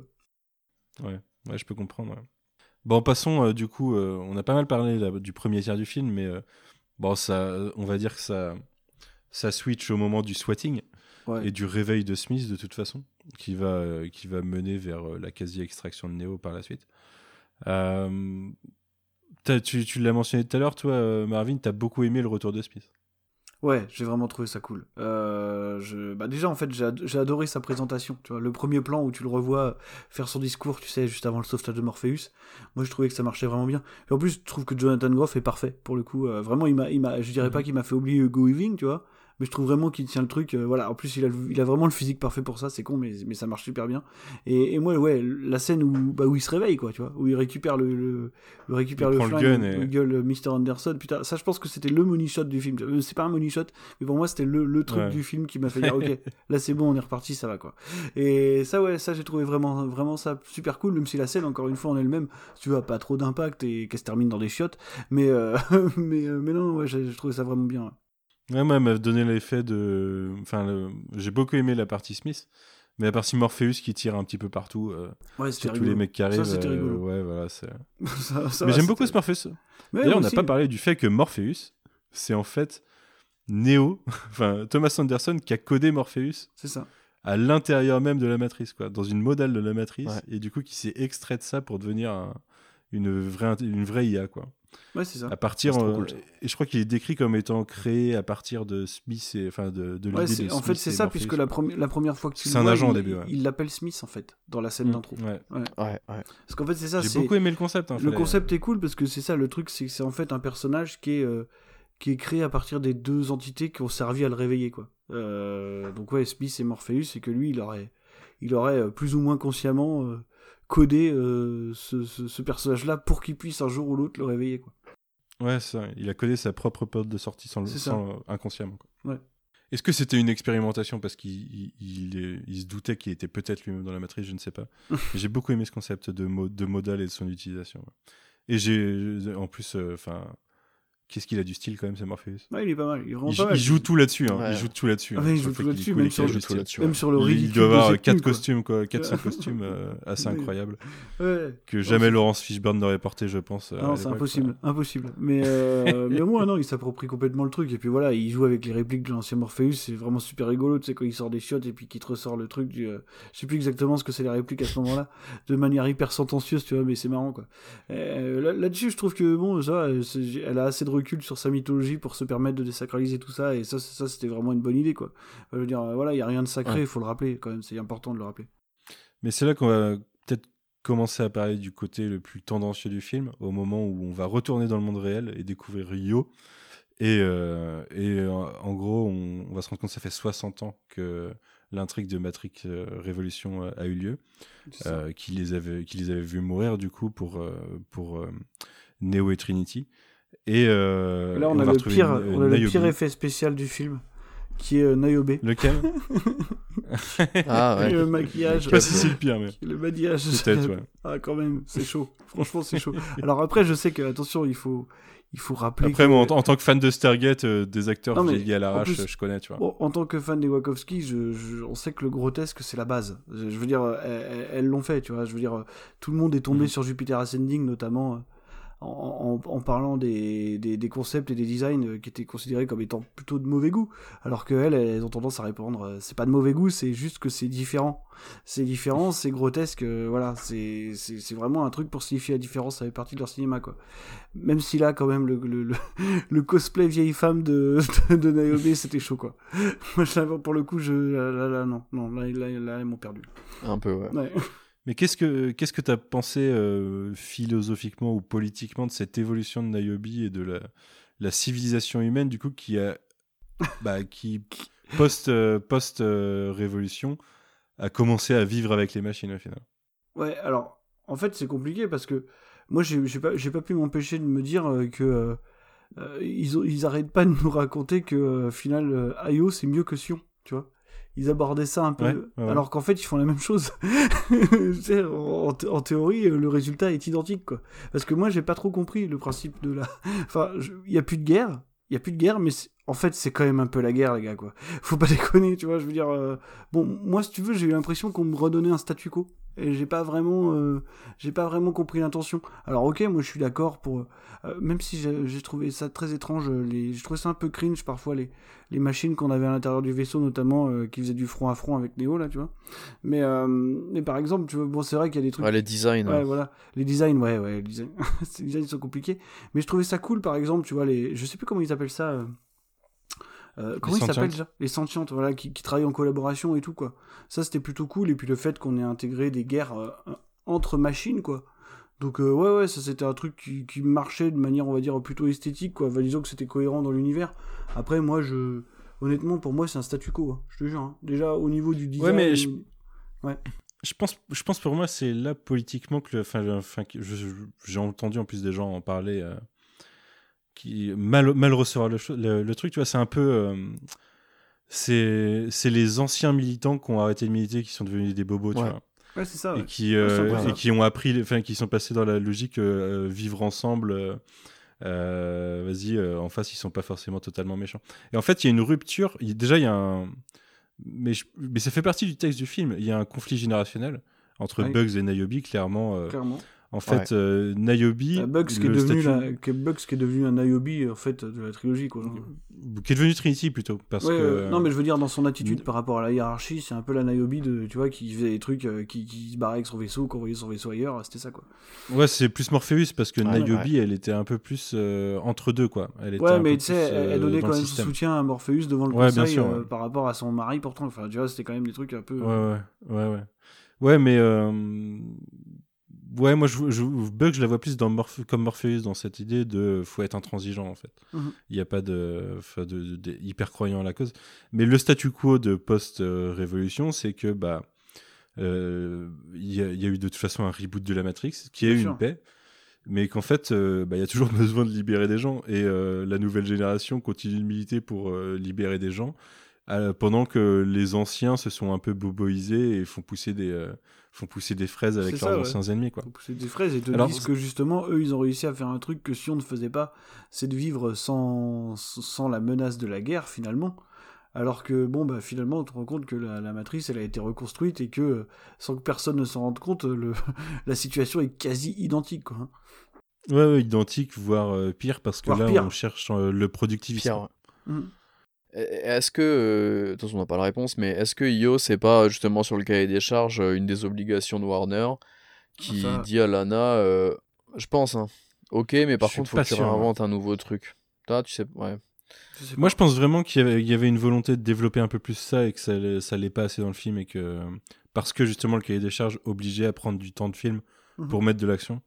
Mais je pense vraiment qu'il y a parce que c'est pas non plus euh, Lana qui a abandonné tous ses principes. Je pense qu'elle montre son conflit interne en fait. Mhm. Elle montre, euh, elle montre les, différentes facettes. Là où euh, au début on voit les différentes facettes de comment a, comment a été perçue Matrix, il y a aussi là bah, les, différentes facettes de la lutte LGBT, mhm.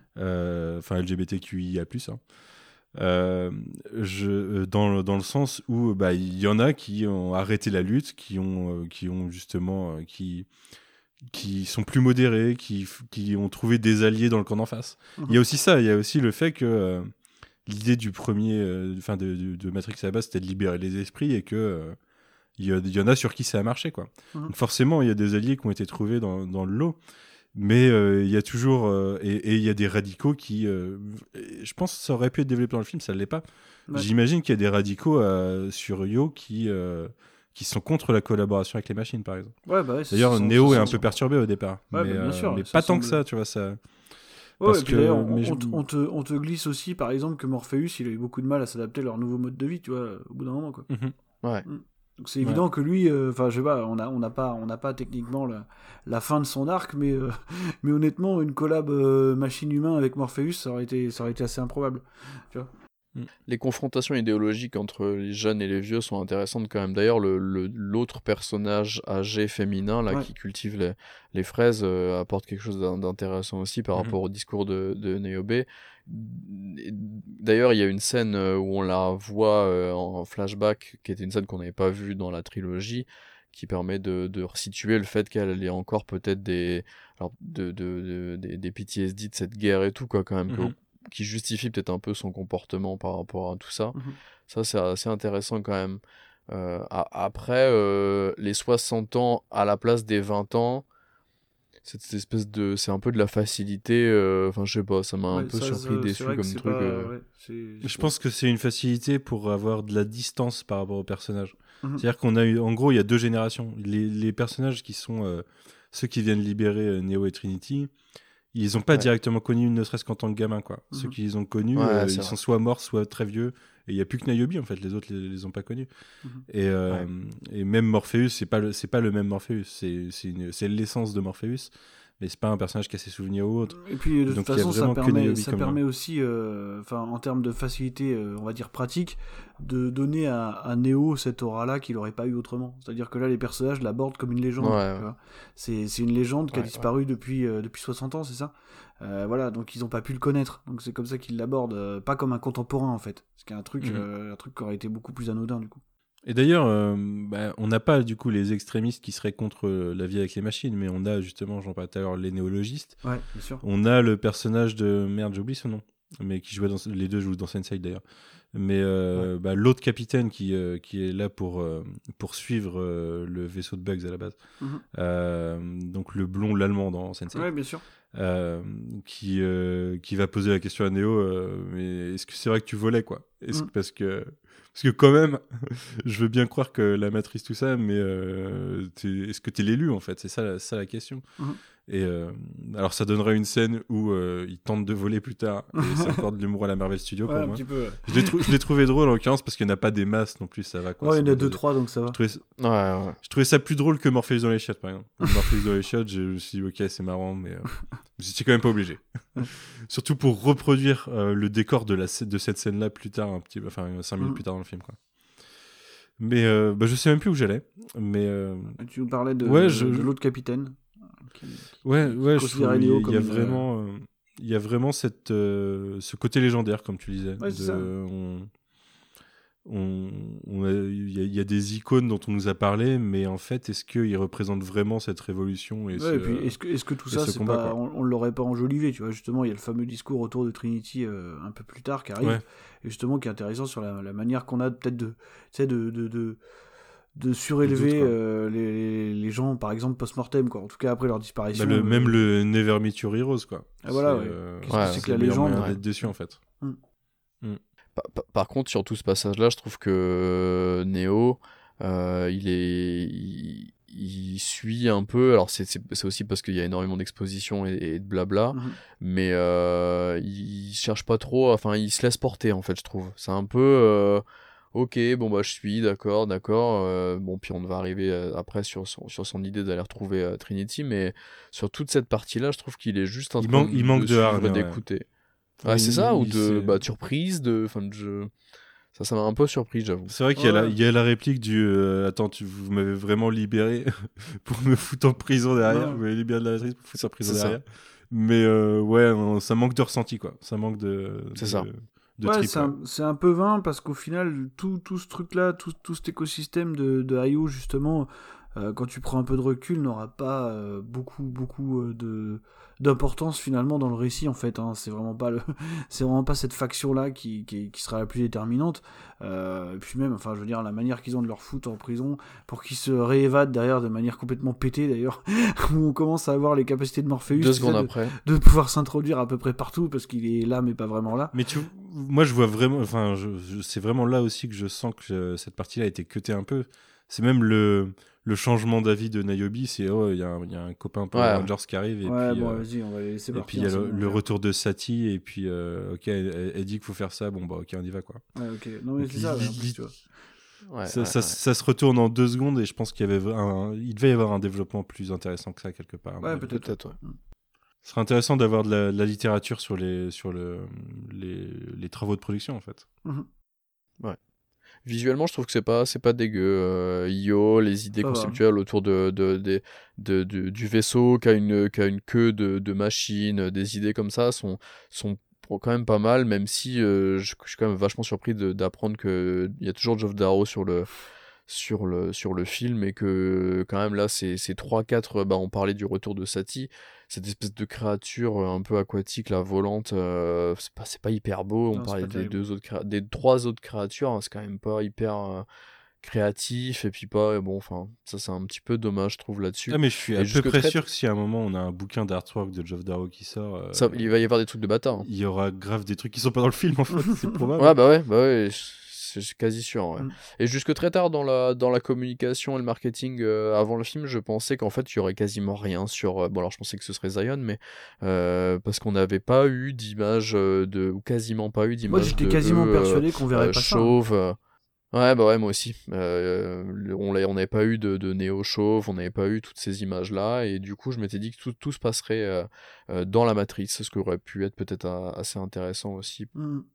Et, et, après, du coup, pour, pour revenir hein, sur, sur le propos même de, de cette partie sur Io, je suis vraiment surpris de la partie sur la fraise, aussi insignifiante qu'elle puisse paraître. Sur le... En fait, ça m'a fait beaucoup réfléchir sur ce passage-là de euh, peut-être peut-être un peu pour rien mais j'ai beaucoup repensé à Cypher et au steak en fait et à, me dire bah bah ouais et en fait euh, comment eux ils savent que ça a le goût de la fraise? Enfin je me suis posé énormément de questions et est-ce qu'ils ont vraiment envie de rechercher ce truc là et ok là ils le disent eux-mêmes la, la soupe que, que, que qui buvait dans les trois, premiers, c'était dégueulasse, mais au final, cette espèce de confort là, tu parlais tout à l'heure de, snob, ou je sais plus comment tu as dit ça, Manu, mais par rapport à Niobe et, et à la fraise et tout, mais ce, mm. Ouais, de Bobo, pardon. Et ce truc-là, il m'a vraiment fait beaucoup réfléchir, en fait. Euh, c'est tout con comme, comme idée, mais encore une fois, peut-être que sur cette partie-là, effectivement, il y avait d'autres choses. Moi aussi, c'est la première question que je me suis posée. Hein. C'est euh, quand il commence à parler de fraises et de goût ça, c'est bon, c'est meilleur. Je me suis dit, mais en fait, tu, sais pas.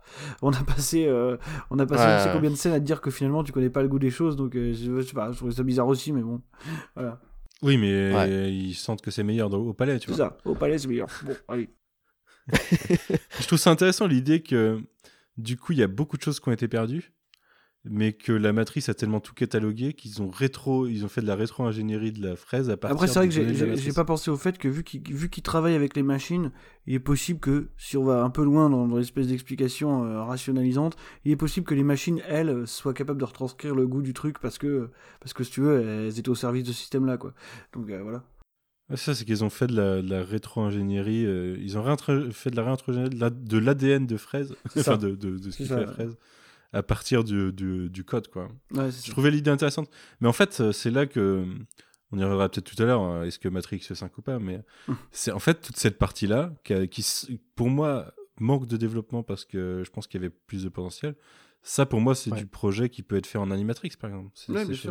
Développer cet univers-là, tu, tu, fais, tu refais un Animatrix, euh, une série de, de, cours Animatrix, ça serait 100 fois plus intéressant qu'un Matrix 5 de, de développer ces parties-là. Quoi. Euh, sur quoi je voulais enchaîner derrière? Sati peut-être et son plan et libérer Trinity, tout ça? Ouais, bah Sati, j'en ai à peine parlé, mais euh, du coup, un personnage qui était introduit dans au tout début de Matrix Révolution, je crois. Ouais, c'est ça. C'était la, ouais, c'est ça, c'est du coup avec l'homme du train et la... cette station limbe euh, qui faisait le passage entre la matrice et, et le... le... le serveur des programmes, enfin le, mhm. le... cœur des... des, programmes à la base, qui revient du coup. bon, je pense que pas mal de gens avaient un peu grillé le truc, quoi. C'est un personnage qui travaille avec l'oracle à la fin de à la fin de Matrix Révolution et qui là été présenté comme une sorte d'oracle. En plus, la, la, bande, la première bande c'était pas original. Hein. L'analyste et, le film non plus. L'analyste a des bonnes lunettes bleues, elle a des bonnes grosses lunettes rouges. euh, donc ça nous montrait bien euh, quels étaient les côtés. Mhm. Mais euh, j'étais quand même étonné de revoir le personnage et de, de, voir qu'ils allaient le développer, quoi. Mhm. En plus, euh, le, du coup, son père, et euh, je crois oui, c'est que son père, parce qu'on a croisé ses parents dans Révolution, mais sont, euh, sont au cœur de, au cœur de ce qui a permis de ramener de, la reconstruction Trinity de Neo. intéressant ce concept d'ailleurs. De, ils ont, du coup, les machines en sont à reconstruire de l'humain. Quoi. Ouais, c'est ça. Et surtout à reconstruire en fait la relation qui, qui, tenait. Parce que c'est là en fait où on retouche au cœur du film et où, là, à mon sens, ça reprend un petit peu euh, où ça se reconnecte complètement et finalement ça commence vraiment à trouver un sens. C'est un concept qui est hyper intéressant. C'est tout ce truc autour de Neo et Trinity parce que finalement euh, finalement il y a encore un truc qui est plus fort que tout. À chaque fois, ça sera le pouvoir de l'amour, tu vois. On pourrait trouver ça naïf si on veut, mais c'est quand même le cœur du propos et c'est le cœur du cinéma des Wachowski depuis le début de toute façon. Et, euh, c'est ce truc là qu'on puisse. C'est il faut il faut qu'ils soient ensemble mais pas totalement ensemble, quoi. Parce que sinon, ça, c'est le bordel, tu vois. C'est tellement fort ce qui se passe entre eux que tu peux pas les contrôler, quoi. Et, euh, et moi, j'aime beaucoup cette idée-là, tu vois, de les foutre dans des caissons euh, euh, un peu éloignés, mais pas trop, pour qu'ils puissent finalement arriver à une certaine productivité, quoi. Et, et ça, c'est vraiment. Mais ça, c'est de, de, toute façon, c'est une... là, là, c'est aussi. Alors, il y a le message sur l'amour, mais c'est aussi une critique du, une critique du système basique de le système fonctionne enfin, le système capitaliste fonctionne en en faisant toucher du doigt aux gens ce qu'ils veulent mhm, sans jamais leur donner, sinon ils arrêteraient de travailler. Quoi. Voilà, c'est ça. Exactement. Et là, bah, c'est la, métaphore totale. Et c'est presque aussi, euh, je pense qu'il y a le côté euh, data analyst de la chose, puisque c'est quelque chose qui nous est présenté par l'analyste, mhm. de euh, pour que la formule de Matrix fonctionne. Mhm. En fait, si t'enlèves Neo et Trinity, ça marche plus quoi. Un peu comme si tu prends Castle et que t'enlèves les deux personnages, ça marche plus. Ou le, ou le, le bah, c'est le, le coup de dans toutes les dans tous les, toutes les séries ou tous les films de duo du euh, Will They Won't They de euh, en fait pour que ça fonctionne c'est euh, cette zone de tension ou, ou même X-Size hein, où, où c'est pas concrétisé mais si tu concrétises le truc la formule ne fonctionne plus. Et si tu supprimes si t'enlèves un des deux la formule ne fonctionne plus. Mhm. X-Files est un très bon exemple ah bah là-dessus, parce qu'il a fait les deux et à chaque fois ça n'a pas fonctionné. Quoi. non, ça, on rappelle bien. Mais euh, non, non, oui, oui, non, j'aime je, je, beaucoup cette idée, en fait, et même, même le fait de reconstruire, en fait, de repartir sur une boucle, de repartir sur un cycle, du fait que même les machines ne puissent plus se passer de Néo, euh, finalement. Et ça, ça aussi, mhm. c'était plutôt, une, plutôt une idée intéressante, parce que c'est vrai que pendant longtemps, tu peux te poser la, la question du. Euh, tu vois, leur, son histoire est terminée, la prophétie est carrément arrivée à bout à la fin de Révolution. Quel est l'intérêt de replacer encore une fois un élu dans cet univers-là, quoi, tu vois Et oui, mhm. oui, au moins, au moins, t'as cette réponse-là qui me semble assez satisfaisante, du fait que ce soit les machines elles-mêmes qui, qui aient décidé de le reconstruire, quoi. Et ça, ça, ouais, je trouve que ça marche plutôt pas mal. En tout cas, bon, c'est un élément de l'or qui est pas, qui est assez anodin finalement, mais qui, bon, qui tient sur le reste, quoi. En plus, ça justifie que s'ils arrivent à reproduire, enfin, à reconstruire des humains, ils peuvent faire des fraises, quoi. Ouais, ça paraît pas totalement déconnant. Ouais, c'est vrai. Ouais. Mais, mais qui est un peu balancé rapidement, toute cette ah, explication-là. c'est euh, l'analyse qui te balance ça comme un méchant des années 90. Non, mais très honnêtement, euh, voilà, je, vais te balancer mon plan maintenant. Euh, voilà, bon, ok. C'est vrai que c'est fonctionnel. Ce qui fait vrai, c'est qu'il insiste, bien sur, il insiste bien sur on a on vous a reconstruit de zéro c'était on était hors budget c'était carrément plus cher ah, c'est presque regardez on a on a repris les vrais acteurs on n'a pas pris de nouveau euh, pour euh, reproduire le truc euh, de façon cheap non non on a mis le budget et, et on a pris les, on a pris Neo et Trinity quoi mhm. c'est qui est carrément un aveu enfin qui est un peu pour eux moi je vois un peu le truc on se tire une balle nous-mêmes dans le pied genre bah si on veut refaire d'autres films Matrix mais qui sont pas là ça va être chaud ah, on peut pas moi, je, moi, je, moi, ah, mais. Je, pense que Lana, euh, son but, c'était que le film dise c'est mort derrière un appui. Ah oui, non, mais parce que moi, moi je suis. Vous parliez tout à l'heure des nouveaux personnages que vous auriez voulu voir ailleurs. Et moi, à, la vision de Matrix Résurrection, euh, moi, j'ai juste envie de vous dire que, enfin, sans Kenny Reeves et Carrie Ann Moss, ça tient pas. Hein. Ça tient pas une seconde, quoi. Tu vois?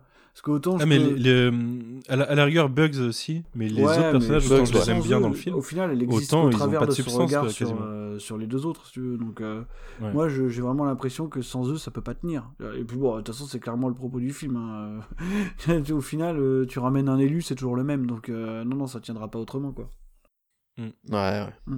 D'ailleurs, euh, si on, vu qu'on parle de bugs et du deuxième acte, euh, je crois que c'est sur le deuxième acte qu'on a la, le, très court flashback de, de bugs euh, pré-déclic. Mhm et euh, ouais, avec avec Neo sur le sur le toit qui, qui va sauter. Et je trouve que, que cette scène est vraiment vraiment super. Et euh, je sais pas si euh, j'ai peut-être que moi qui, qui, ai eu ça en tête cette espèce de, de théorie légende que sur le premier Matrix les, les deux euh, à l'époque du coup mecs qui étaient en train de nettoyer les carreaux c'était les les Wachowski eux-mêmes euh, sur la scène du, du, du building euh, voilà du, du, début du premier Matrix et là du coup tout à l'heure vous parliez de de, de, de, de Lana qui qui, qui, qui, se, qui se projette en Néo. Mhm. Je me demande sur certains passages, il n'y a pas Lana qui se dit que elle aurait aimé, ou enfin, qu'est-ce qui se projette, euh, elle, plus jeune, sur, en bugs, sur certaines scènes de, de justement, du côté euh, euh, anticonformiste, euh, révolution, on y va et tout.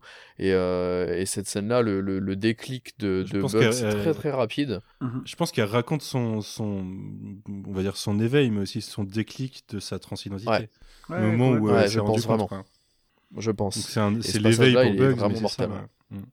C'est ça. Je, je, je- enfin, je vois la même chose que, que, que toi là-dessus. Ouais, Mm. ouais, ouais. Et c'est sur ce genre de petites scènes où je trouve que le, le montage est, est vraiment, vraiment super efficace. Tout à l'heure, j'ai pas osé vous couper quand vous parliez des scènes d'action. Je me demande si le film n'aurait pas gagné, quitte à avoir deux monteurs en fait. Un monteur sur les scènes d'action et un monteur sur le reste, parce que le, le, le, le monteur sur, le, sur le, le- les parties comme ça du film fonctionne de ouf. Sur les scènes d'action, ça fonctionne pas du tout. Et euh, ouais, je pense qu'il y a vraiment des choses à développer avec le personnage de Bugs hein, quand même. Mais euh, enfin, vraiment, pour moi, euh, le film est hyper intimiste sur euh, La- Lana Wachowski.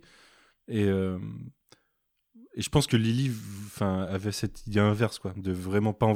Elle avait plus envie de parler de, de, son passé parce Ouais. que bah, techniquement, c'est plus la même personne. Mhm. Elle, est, elle, elle- veut passer ça. La mort de ses parents, c'est la fin, la fin de son ancienne vie pour elle, je pense. Ouais, bien sûr. Et là où. Lana, elle a plus envie de revenir sur ça. Et je pense qu'il y a. Et là, ça fait totalement écho à la dernière réplique du film et à cette idée de. À cette idée de. mince, de d'avoir une nouvelle chance. C'est que. Il y a aussi un truc, je pense, à côté duquel beaucoup de gens en sont passés, c'est que. Le, la- cette suranalyse des matrices qu'on fait, Mhm. on l'a fait a posteriori.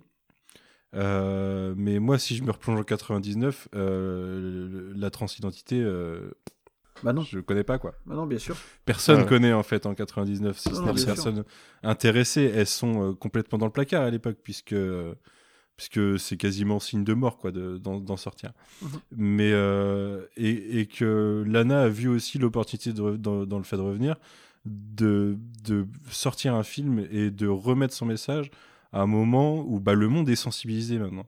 Le monde sait de quoi ça parle en fait. Bien On, sûr. on leur a dit ça parle de ça. On- ils ont eu euh, 20 ans, 20 ans de développement euh, sociétal, Mhm. euh, Ouais. alors qu'a donné des bons et des mauvais, euh, qu'a donné Neo et Smith quoi. Mhm. Mais euh, mais aussi l'idée que bah, le message passe au moins, alors qu'avant euh, il a fallu le décortiquer avant de trouver le message. Mais Donc- euh, d'ailleurs, en plus, il y a, il y a aussi ce truc-là qui fait que Lily revienne pas, c'est que le, le- son grand film à ses yeux sur la transidentité, c'était Jupiter Ascending, en fait. Tu vois, elle avait déjà exploré le, le, le sujet au maximum, alors d'autant plus que c'était, euh, il y avait que Lana qui avait transitionné, je crois, à ce moment-là. Euh, ou alors Lily Au moment de Jupiter, je suis pas sûr. hein. Je crois que non, je crois que J'ai pas les dates. Ah, je- déjà, déjà, tu crois qu'elles étaient toutes les- Ou à toutes peu près à ce moment-là peut-être. Ah ouais? Je sais plus, je ne l'ai- pas. À peu près à ce Après, c'est fort probable que pendant le développement, euh, c'était le cas. Ouais, il me semblait. Ou alors elle devait être en cours de transition pendant le, pendant le développement de, de Jupiter Ascending, quoi. Et euh, il y avait aussi ce truc-là, parce que ça s'était beaucoup revenu après. Donc euh, c'était un, des grands- c'était un des grands sujets larvés de Jupiter Ascending, la transidentité. Évidemment, bon, même si c'est pas si larvé que ça, quand tu vois le film, tu comprends assez vite, quoi. Donc ouais, je sais pas si Lily voulait encore une fois repartir sur ces bases-là, quoi. Et puis après, l'explication qu'elle a donnée, c'était tout simplement aussi qu'elle voulait un peu couper avec l'industrie hollywoodienne pendant très longtemps, quoi. Et que pour elle, tout ça, c'était euh, pas terminé, mais en tout cas en pause pour un moment, quoi. Ouais. Mm. Ah, tu dois avoir raison parce que la transition de Lily c'est c'est 2016 et Jupiter. c'est Ouais, 2016, ouais, il me semble, il me semble que c'était pas, euh, c'était pas encore euh, complètement acté à ce moment-là, quoi. Enfin, euh, tout, euh, elle le savait évidemment, mais c'était pas, c'était pas encore fait. Je, sais- je sais qu'il y avait que, que Lana qui, qui vraiment, euh, qui vraiment avait totalement transitionné. Mm. quoi. Ouais, c'est 2015 Jupiter Ascending. Donc en Mm. effet, oui, euh, le film a dû commencer à être produit 2-3 ans avant. Donc euh, Mm. Tout à fait. Euh, Sur quoi on enchaîne Sur quoi on enchaîne? En fait, on a totalement zappé Satie. Je sais pas si vous voulez revenir sur Satie. Ouais, Vas-y, vas-y. Moi, j'ai pas Bah, je- à dire si sur vous- à finalement, donc. euh, Ouais. Bah, moi, je trouve que elle sert en l'occurrence de personnage fonction pour Ah, re-. Grave. pour rediriger vers le dernier acte, quoi. Ouais, c'est ça. Et j'étais un- peu déçu là-dessus. C'est-à-dire que je pense qu'il y avait peut-être quelque chose à développer, surtout que le personnage, le personnage était. euh, Elle échafaude le plan et si tu veux, elle amène cette idée intéressante euh, qui, est, euh, qui, est, qui est moralement plutôt, plutôt acceptable, qui, qui voudrait que on ne sort pas les gens de, de, de, de, de ce qu'ils sont sans leur accord, tu vois. Euh, ce, qui est, ce, qui est, assez rigolo. Je, je, sais que vous aviez parlé de, de Spider-Man No Way Home et de ce dilemme moral de, de Spider-Man qui s'amuse à soigner les gens sans leur accord. Et ce, qui, ce qui est drôle, c'est que là, on a le propos totalement inverse, tu vois, qui est asséné, quoi. C'est-à-dire que quoi qu'il arrive, tu ne peux pas la sortir de ce monde-là si ça vient pas d'elle. Euh, ce qui est quand même un truc assez fort, finalement. Hein euh, bah, qui ouais. va complètement avec le, avec le message global, on va dire, un des, un des niveaux de lecture les plus évidents des premiers films, quoi. Dire que les gens, tu vas pas les réveiller, ouais. il va falloir qu'ils se réveillent tout seuls au bout d'un moment, quoi. Et, et donc, euh, voilà, c'est à ça qu'elle sert Satie, hein, très honnêtement, euh, à part ça, bon. Oui, mais c'était quand même un personnage qui était un programme à introduire la matrice sans but à la mmh. base. Et, euh, ouais. et, du coup, ça aurait été intéressant de développer son développement, justement, ses, ses 60 ans à elle, ouais. de, euh, de sans but à, du coup, devenir, devenir quelqu'un à l'intérieur de la matrice, quoi. Mmh. Qui n'en sort pas, du coup, je pense. Euh, bah, elle doit non, pas avoir de, de, de, de, de, canal de sortie. Mmh. Mais, euh, même non, si. Même si, alors je vais peut-être empiéter sur le troisième acte, mais euh, son plan lui-même est un peu chiadé pour pas grand-chose peut-être dans l'exécution. Euh, ouais. Putain, franchement, quand, quand ils expliquent euh, et toi on va faire ci et cela, il y a encore des idées de montage super intéressantes parce qu'il y a un peu comme, comme dans des, des, des, des films de, ou des scènes de braquage, euh, ce, ce, cette idée de d'expliquer en, en, même temps que nous on voit le, le, le, le casse en temps réel. Et sauf qu'il y a un moment où par rapport au branchement, euh, faut que je fasse une opération que j'ai jamais fait avant, mais toi tu sais très bien que ça va marcher. Enfin, je me demande si là en termes d'écriture ils se sont pas un peu trop si, fichés ça pour, se complexifie pour rien. Pour rien ouais. Ah grave, franchement là, c'est super bavard je, sur Je t'avoue qu'après deux euh... visionnages, je comprends toujours pas totalement pourquoi Bugs doit se brancher sur Trinity à un moment. Euh... Non ouais, je sais pas, c'est une histoire de, ouais, je sais pas. Euh, il faut pas perdre totalement la connexion, donc il faut que ça soit, en gros, elle sert de d'espèce de pare-feu, j'ai l'impression. Euh, je, je sais pas, c'est un peu compliqué quoi. Et même ça, un truc dangereux. heureusement que Morpheus il est là aussi, hein, parce que putain, mmh. c'est quand, ouais, quand, même compliqué de, de, de, de passer au travers de, au travers du caisson, quoi. Mais euh, non, non, ouais, c'est, c'est vrai que le plan en lui-même est pas, est pas extrêmement, euh, est pas extrêmement brillant, je trouve. Mais bon, allez, bref. Ouais. Peut-être, peut-être qu'elle s'en fout, en fait. Hein? Peut-être qu'elle s'en fout en fait, euh, tu vois. C'est pour ça ah qu'elle expédie le truc. Ah oui, je pense que là, pour le coup, ah, ça oui, c'est ouais. vraiment de l'exposition euh, bête et méchante et que c'est pas, c'est pas très important. Hmm. Ouais, ouais. T'as dit un truc, Quentin et, ouais, qui, qui, donnait euh, cette, cette, cette, idée de, de, Bugs Trinity, qui donnait un, un des plans de, des, des, tra des, trailers qui me, qui m'avait le plus retourné la tête, où on a ce, ce, cet effet visuel où on voit à moitié Bugs, à moitié Trinity, mm -hmm. et qui au final, là, dans le film, bon, bah, sert pas à grand chose. C'est un détail, hein, mais là-dessus, ils auraient pu faire, je pense, beaucoup plus simple que ça. Surtout qu'à ce moment-là, Neo a qu'une envie, c'est de retourner dans, dans, dans la matrice. Là, ça, c'est surprenant aussi. C'est que finalement, euh, il cherche pas à, à, en savoir plus sur Io. Il veut vite aller retrouver Trinity. Trinity, c'est vraiment la. Ah, il a que ça en tête, clairement. Le, le... Ah, bien sûr. Ouais, c'est ça. Et t'as, t'as, bah, d'ailleurs, t'as, ce montage alterné à ce moment-là, c'est, euh, c'est que pendant ce temps-là, justement, pendant que le plan se déroule, t'as l'espèce de rencontre finale dans la matrice entre Neo et Trinity, quoi. Le moment où ils vont vraiment se rejoindre. Et je pense que là, on arrive à, à un, tu vois, un de ces trucs qui me manquent dans le film, c'est qu'on a un, quelques-uns des plans les plus marquants qui se passent à ce moment-là, tu vois. C'est le moment où ils sont presque au moment de se retoucher la main, où là, je trouve que tu retrouves un truc, tu vois. Ça fonctionne vraiment bien, ça. Ouais. Euh, là, le moment où ils sont dans la matrice tous les deux, où ils commencent à se rapprocher et, et où vraiment on va arriver à l'apothéose de bah, presque du retour en fait de leur relation. Là, ça marche quoi. C'est vraiment ouais. le moment où ça fonctionne le mieux, je trouve. En termes de mise en scène, tout ce montage mmh. alterné fonctionne quand même pas mal. Je ouais, trouve. totalement, ouais. Mmh. Et, et, du coup, on a loupé un élément quand même euh, assez important du, du deuxième acte, euh, et que là, on, on, peut reparler là, vu qu'on va le retrouver tout de suite dans, dans, là, dans, dans ce La discussion de, de l'analyse avec le... le bullet time et tout, là. Ouais, bien sûr. Ouais, c'est ça, le bullet time 2.0 en fait. Ils ont retourné leur euh... truc contre eux. Ouais, c'est ça. C'est ça. Et qui est pas con du tout mais qui euh, visuellement euh, me laisse un peu sur ma faim. Je suis peut-être un peu trop relou par rapport à ça, mais parce que j'imagine que techniquement ça devait être super chiant à, à, à, mettre en scène. Je sais pas trop comment comment ils ont fait, même si sur les featurettes on voit des, des, des, des plans du, du, du café là, mais euh, techniquement c'est une sacrée prouesse. Enfin, je pense. Mm -hmm. Et on voit qu'ils ont développé des super choses en parallèle avec Matrix Awakens, la, la, la démo Unreal en parallèle et je pense qu'il y avait quelque chose à développer de ils étaient à, peu, à peu de, développer un truc de fou je pense qui aurait pu être utilisé peut-être dans dans d'autres films comme le Bullet Time à l'époque et euh, vraiment développer un putain de truc. Et je pense qu'on n'en est pas là on n'en est pas loin et c'est vraiment dommage. Ça aurait pu euh, ce, Matrix là aurait pu être le le voilà euh, novateur sur sur ce sur ce truc là et je pense qu'ils ont pas poussé le truc jusqu'au bout du bout. C'est un peu con euh. après moi j'aime je sais pas ce que vous en pensez peut-être j'aime bien le j'aime bien le, la manière dont c'est employé quand même. Parce que symboliquement pour le coup là en termes de, de, de, symbolique ouais. voilà ça marche symboliquement. Parce que c'est vrai que le bullet time c'est ça. quand tu, quand tu repenses à 99 c'est un truc qui casse les règles du cinéma complètement quoi c'est la mhm. première fois qu'on voit ça, c'est absolument impossible à réaliser, et pourtant c'est un truc qui, qui, va arriver pour la première fois, quoi. Et c'est vraiment une des grosses claques du premier film, on a tous ce plan en tête, euh, voilà, sur le, sur le toit avec, euh, avec le premier bullet time, quoi. Et, c'est vrai que je trouve ça symboliquement super fort que qu'un personnage arrive et te dise, vas-y, bullet time, maintenant tu vois, tu claques du doigt, tu l'as, t'en as partout, c'est tout le temps comme ça, quoi. Et c'est vrai que, encore une fois, c'est un de ces trucs qui en 20 ans a été complètement dénaturé, réemployé dans des tas, tas de trucs euh, un peu médiocres, tu vois, souvent et qui est en fait un, élément de mise en scène comme un autre aujourd'hui quoi. Donc euh, mhm. ouais là-dessus ça fonctionne. Après techniquement encore une fois ils ont elle en elle en fait rien quoi. Elle en fait absolument rien quoi. C'est ça. Et ça c'est oui oui c'est vrai que la scène mais c'est d'ailleurs toujours dans le discours hein, la qui est là pour dire bah écoute regarde on, donne aux gens ce qu'ils veulent. Ouais, voilà, regarde ils, vont voir une balle éclater une pomme comme si c'était la tête de Trinity qui est juste derrière. Mm. et, euh, et, voilà quoi. Mais euh, ouais non mais je pense qu'il y avait il n'y avait plus d'envie visuelle. Hein. non, mais je pense que ça ne l'intéresse hein, pas plus que ça. Je pense que c'est un des trucs qu'il faut se dire, quoi. Alors après, est-ce que c'est, est-ce que c'est, est-ce que voilà, est-ce qu'on peut lui pardonner le fait de, de plus s'intéresser vraiment à ça? Moi, je pense pas. Mais en tout cas, l'intention est là, quoi. Moi, moi, je pense que oui. ah, moi, je peux pas, je peux pas, je peux pas tout laisser passer quand même. Mais, euh... mais, mais, mais Surtout qu'ils se sont fait chier à développer un truc, alors je crois que c'est avec le l'Unreal Engine, mhm. euh, sur une scène qui est selon moi la plus, ouais, la plus moche du film, où, euh, alors je suis désolé, je reviens un peu en arrière, sur euh, la scène de l'explication du plan de Satie autour du puits là, mhm. où ils sont tous autour là, et ben en fait ils se sont cassé le cul à développer un truc de bâtard sur le, le, le fond qui est tout moche, mhm. c'est vraiment laid, et en fait, ça, je crois que c'est un des, des, des, trucs qui, a été réutilisé dans Awakens, en fait. Mhm. J'ai lu ça sur Internet, et pourtant, c'est super moche. Et c'est vraiment dommage de s'être cassé le cul sur certains trucs et pas sur d'autres. Ils étaient vraiment à ça sur le, le bullet time de la fin, mhm. de nous faire un truc mémorable où on se serait dit putain, mais ouais, trop cool. Et en fait, non, c'est vraiment bête ça. Ouais.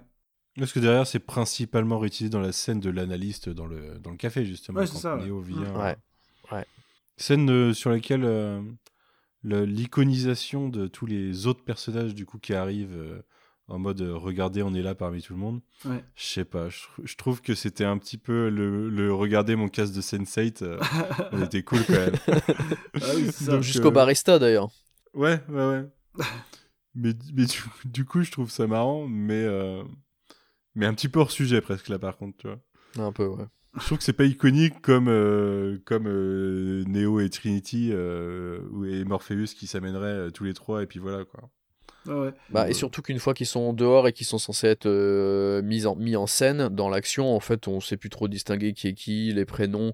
Enfin, moi, je peux te citer les, les, les, les prénoms de, de, tous les autres du, du premier époque. On sait tout ce qu'ils faisaient, mhm. techniquement, mhm. dans le film. Et là, une fois qu'ils sont dehors, en fait, tout est dans la pénombre. Tu sais plus trop qui tire sur qui, qui fait quoi. C'est un peu dommage, ça, effectivement. Mhm. Même si je trouve que l'entrée. Quand ils rentrent dans le champ, c'est classe. Hein. L'entrée de, l'entrée de Smith, quand même, à ce moment-là, fait son petit effet. Je trouve ça marche pas trop mal, tu vois, encore une fois. Grave. Voilà, quand. Euh, moi, j'ai bien kiffé. Hein. Ouais, moi j'aime bah, bien. J'aime bien son retour à ce moment-là. C'est vraiment le. Je pense que ça a choqué des gens, mais c'est un peu. Euh, c'est un peu euh, le T-Rex qui fait un, team-up avec le Vélociraptor à la fin de Jurassic World, tu vois. Euh, si tu peux accrocher ou pas, je pense qu'il y a plus de messages clairement dans Matrix. mais mais c'est encore un petit pic. C'est un petit pic aux gens qui, pour qui bah, c'est binaire, quoi. C'est dit dans le film de toute façon, c'est binaire, Smith et Neo. Et, euh, et, Lana elle vient et dit non, c'est pas vraiment totalement binaire quoi. Vous mhm. êtes euh, vous êtes deux faces d'une même pièce certes, mais il n'y a pas que vous dans le, dans le porte-monnaie. Mhm. Et, euh, et cette arrivée de Smith et ce petit team-up qui en plus, enfin c'est textuellement dit à la fin, Smith Smith fait son truc avec eux et à la fin il dit c'est là que nos intérêts commencent s'arrêtent. Maintenant on repart chacun de notre côté. Mais euh, ouais, ils se battent, euh, ils se battent contre un système qui lui n'aime aucun extrême en fait. Mhm. Il aime pas, euh, il aime pas ceux qui sont qui sont ni à gauche ni à droite, ou ni machine ni révolutionnaire. Non, il veut, il veut juste que tout le monde soit dans, dans le droit chemin. Quoi. Ce qui est un petit peu paradoxal, je trouve, avec l'idée qui est développée par l'analyste de l'ancienne matrice était logique, celle-ci est émotionnelle, c'est-à-dire qu'elle fonctionne sur, sur le fait d'engager les gens dans quelque chose. Quoi. Mmh elle fonctionne pas sur le fait de, de que tout soit euh, plan-plan. Il faut vraiment. Euh, alors là, c'est encore la critique facile de, de, Twitter ou de la société. Hein. bien sûr. C'est on n'entend que ceux qui font du bruit et, et tout doit faire du bruit. Mhm. Et je trouve ça un petit peu paradoxal avec cette idée. dans, les faits, ça se passe pas comme ça. Quoi. ouais. Non. dans les faits, ça se passe pas comme ça. Puisque en, l'occurrence, ce qui est, euh, ce qui, enfin Justement, notre système à nous fonctionne là-dessus. quoi. Mhm. Il, aime les extrêmes parce qu'il vit de ça. Bien sûr. Donc là, j'ai trouvé le petit paradoxe. Donc, euh, c'était pas parfait, mais j'ai quand même trouvé ça cool, en fait, ce team-up. Bien sûr. Oh, vas-y, Quentin, t'allais dire un truc. Ah oui, vas-y. Ou Marine. Non, non, vas-y. Et la, la, façon dont, la façon dont il arrive, euh, ça fonctionne bien, et la façon dont il repart, c'est trop cool aussi. Ouais, c'est vraiment cool. Je me dis, ben, voilà. ça, ça, marche dans le bien.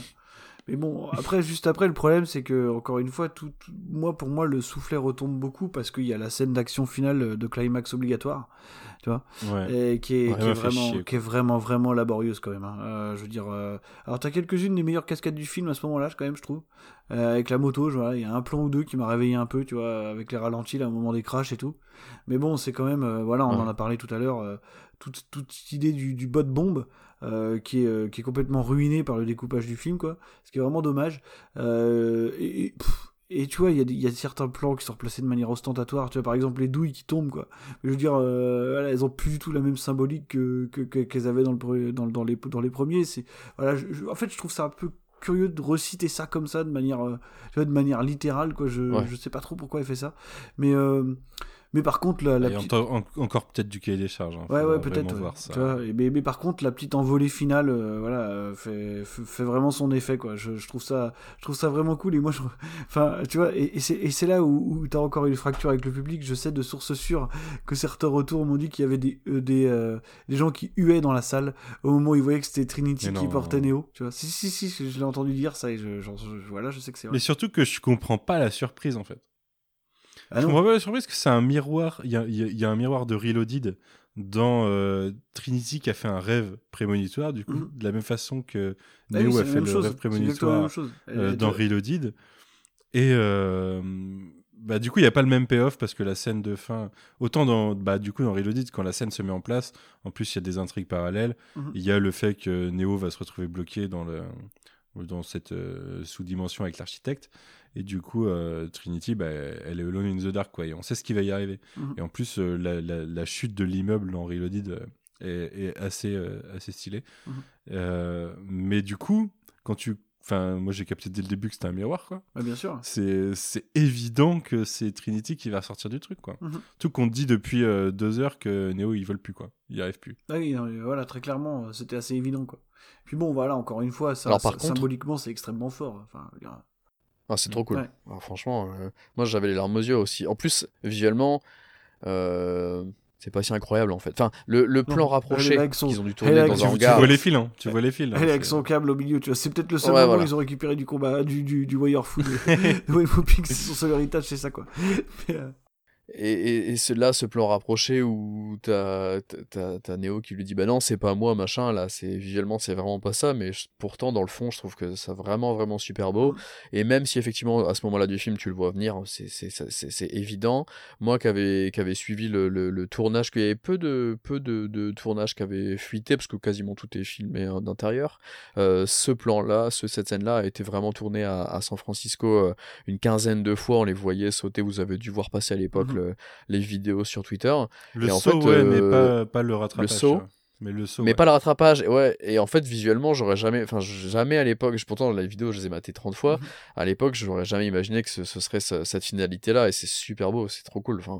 Et, euh, et aussi le fait que, ça, je l'ai vu aussi sur les featurettes, qu'il y a vraiment deux hélicos. Donc, euh, le, qui, qui, sont autour d'eux, des vrais hélicos. Et euh, qu'en fait à ce moment-là ils s'en vont tous les deux et c'est tout il n'y a pas le la suite et fin du, du fight où bah en fait on va attaquer les hélicos ou quoi que ce soit Mhm. du typique blockbuster bah en fait non ils s'en vont c'est tout et ça je trouve ça c'était tout bête mais je trouve que ça marche vraiment trop bien aussi en fait Mhm.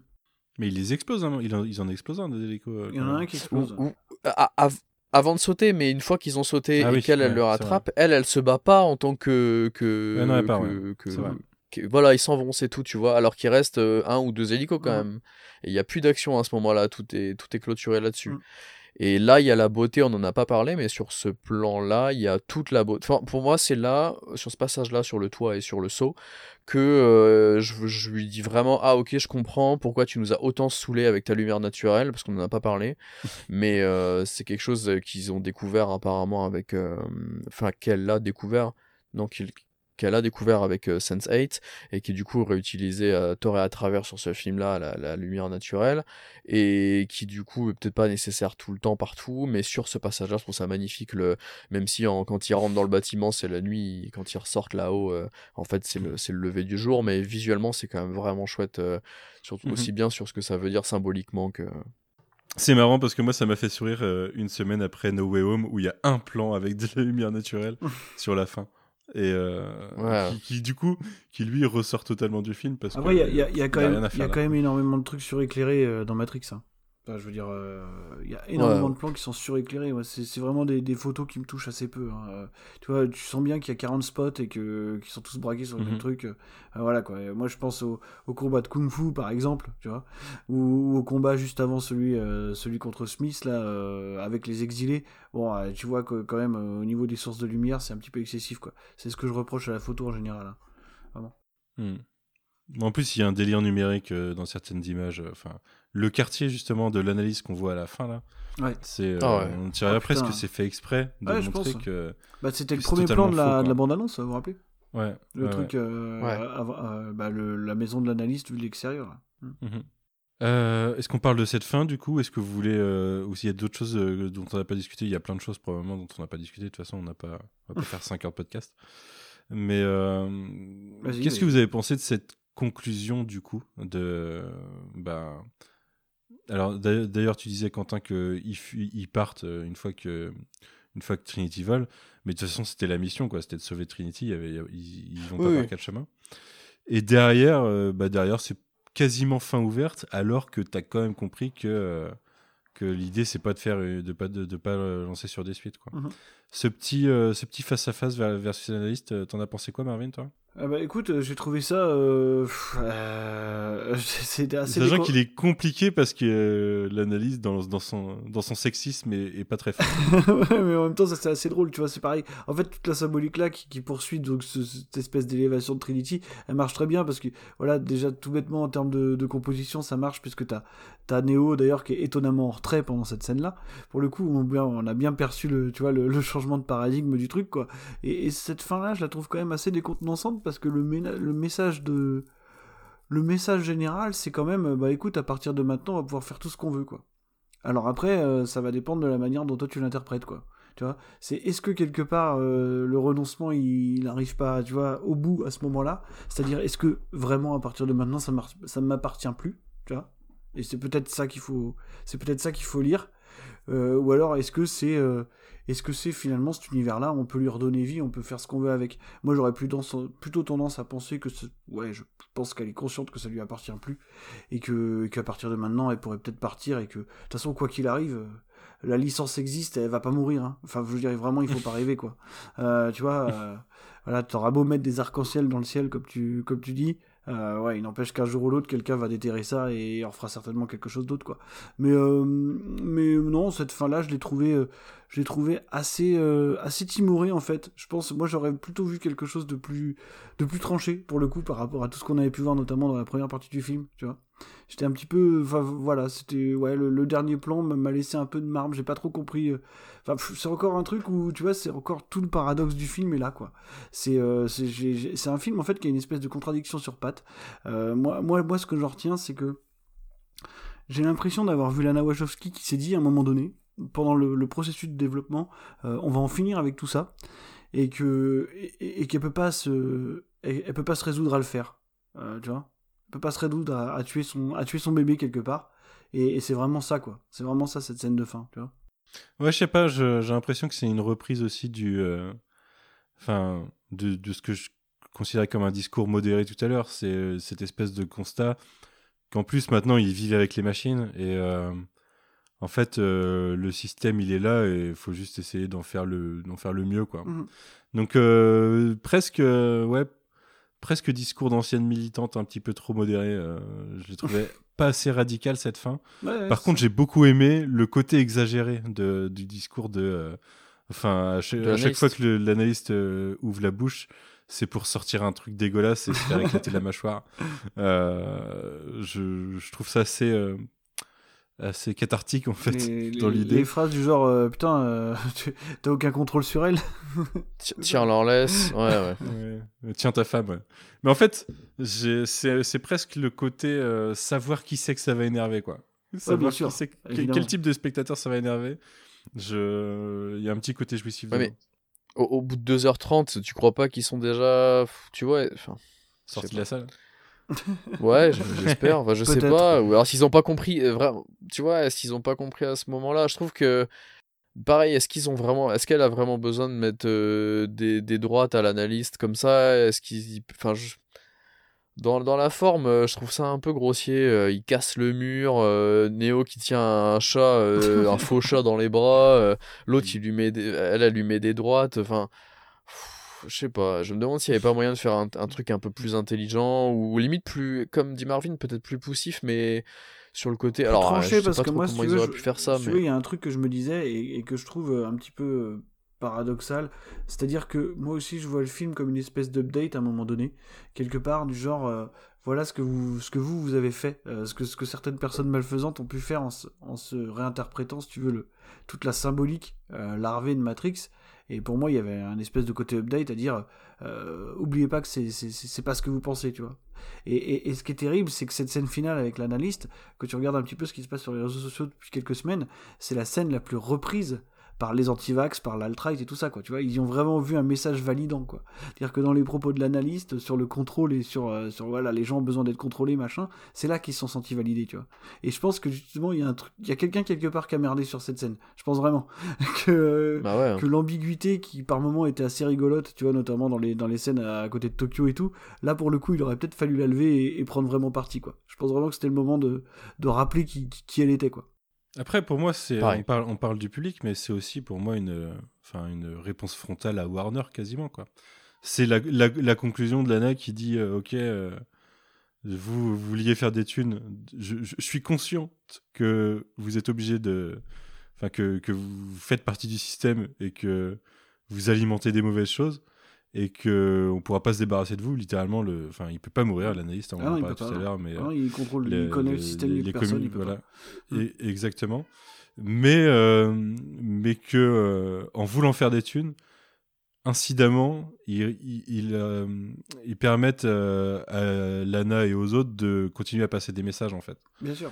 Et que du coup il y a, y, a cette il y a cette acceptation de, ce, de, de cette symbiose de l'artiste et du producteur mhm. où, euh, bah ok, euh, euh, on doit faire des compromis, mais quand même à la fin, ça m'a fait chier de revenir, mais, mais j'ai trouvé un message à quoi. Mhm.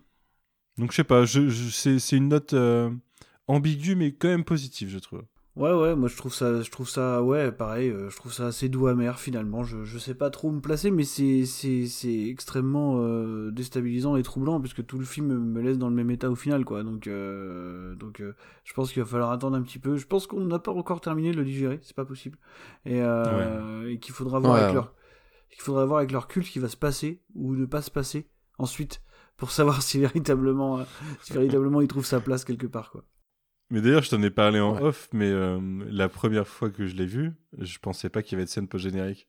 Je bah me suis dit, euh, j'ai regardé une grande partie du générique et j'ai fini par me dire, non, mais du coup, vu ce que me dit le film, il y aura pas de scène post-générique. En même temps, ça serait hyper cynique.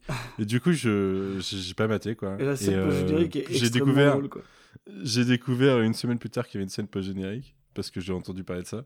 Je me suis dit, mais c'est quoi Et du coup, j'ai DL le petit Matrix, j'ai mis euh, fin de truc, et là j'ai découvert The 4X. Ah ouais, mais ça, c'est vraiment la scène post-générique pour... faite pour les gens qui attendent les scènes post-génériques, en fait. Hein, tu vois, et puis c'est fait. Ouais, Ouais, c'est encore d'un cynisme total. C'est un cynisme, mais c'est le, c'est le passage le, plus cynique, c'est la séquence la plus cynique du film, hein, la plus littérale. Quoi. Je veux dire, t'as quand même un type qui arrive en disant le cinéma est mort de toute façon, le jeu vidéo est mort, faut maintenant des on va faire des vidéos avec des chats, quoi. Et, voilà, je vois ça The me fait juste rigoler. 4X. Eh ben, j'aurais aimé qu'on retrouve ce, ce genre de, de, de, de cynisme et jusqu'au boutisme sur la dernière scène du film, en fait. Mhm. Aussi, tu vois. Parce que là, ça marche bien, hein, cette post-crédit. J'étais le premier à attendre dans la salle. Je savais pas qu'il y en avait une et j'étais le premier à attendre quand même au bout du bout, au cas où. Même si je croisais fort les doigts pour qu'il n'y en ait pas. Ouais. Et là, quand j'en vois une qui commence, je me dis oh là là. Et en fait, quand c'est ça, c'est trop cool. Enfin, je trouve ça hyper intelligent, vraiment. Ouais, ouais, elle m'a laissé perplexe quand même, parce que du coup, j'étais, j'avais fini sur la note positive de, euh, bah, que je venais d'expliquer, de, de, de cette espèce d'acceptation de, du truc, quoi, de la collaboration et de, de revenir, mais pour Ouais. passer un message.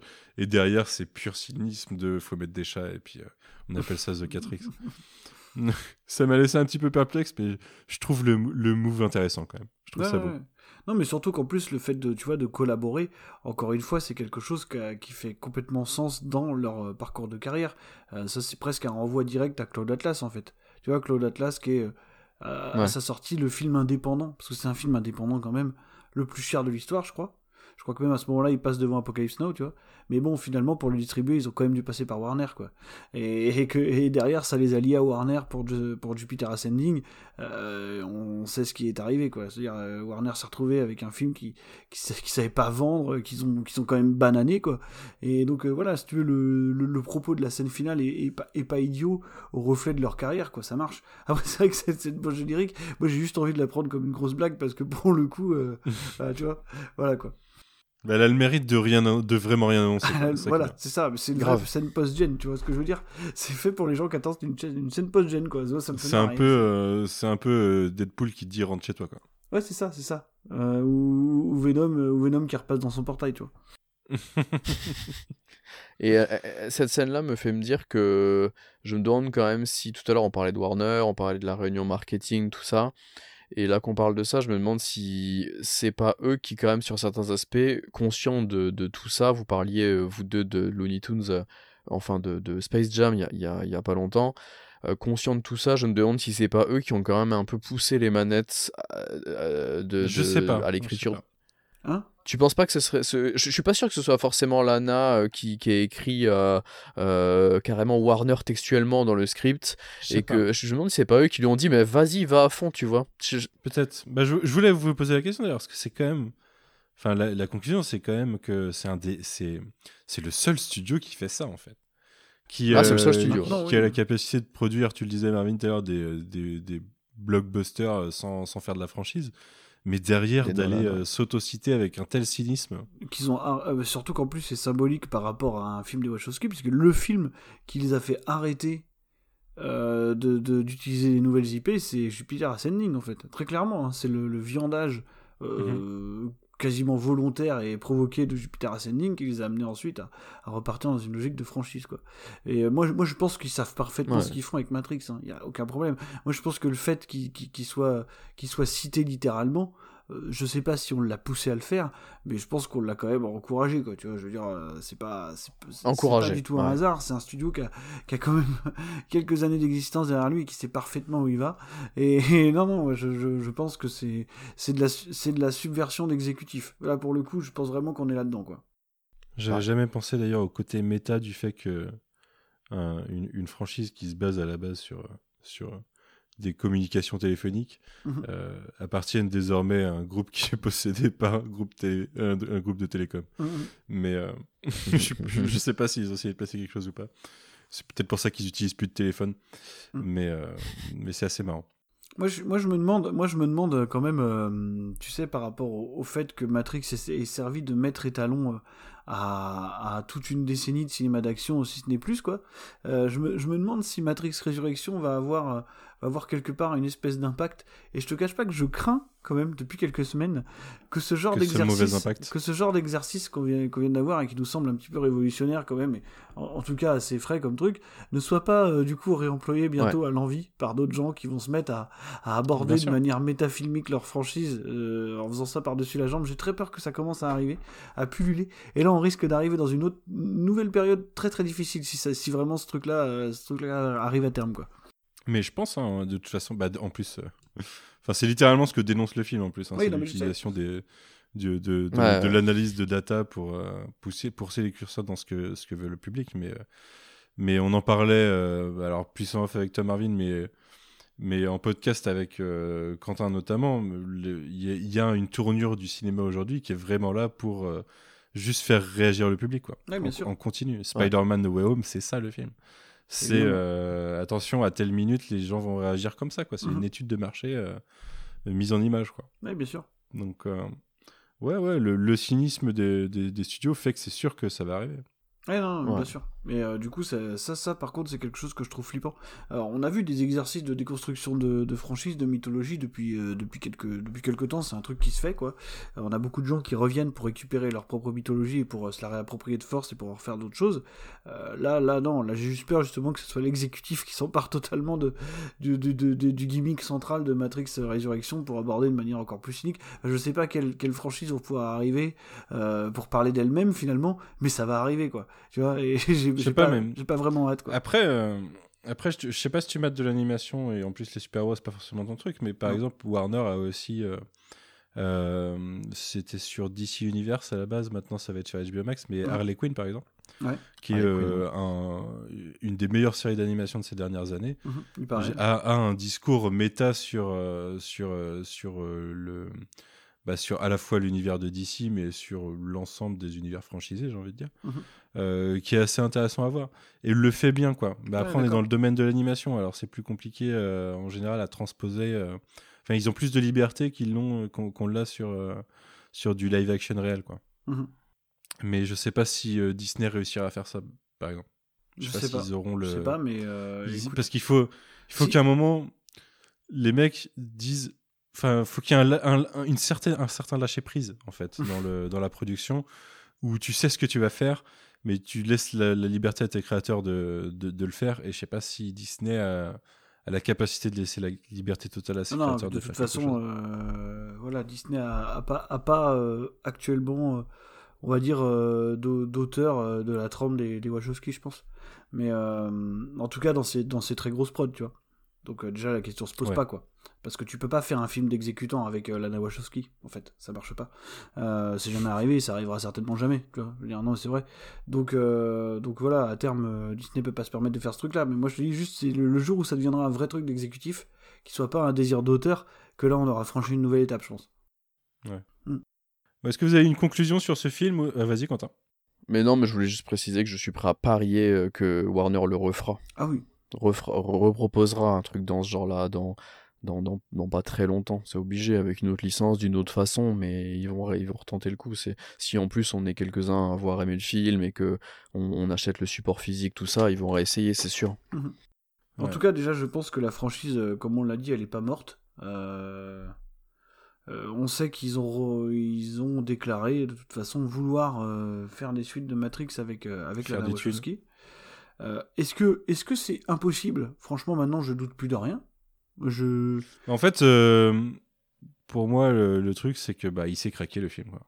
Ah, il s'est craqué. J'ai cru voir qu'il va, il, va même pas faire 100 millions en, fait, France, il, va, il va faire, euh, il va faire, euh, ouais, en tout cas, de toute façon, pour, pour, pour une production américaine, faut pas faut pas trop regarder le box-office monde, puisque ce qui compte pour eux, c'est le domestique grosse, quoi. Donc si ça marche pas aux États-Unis, dans leur tête, ça marche pas du tout, quoi.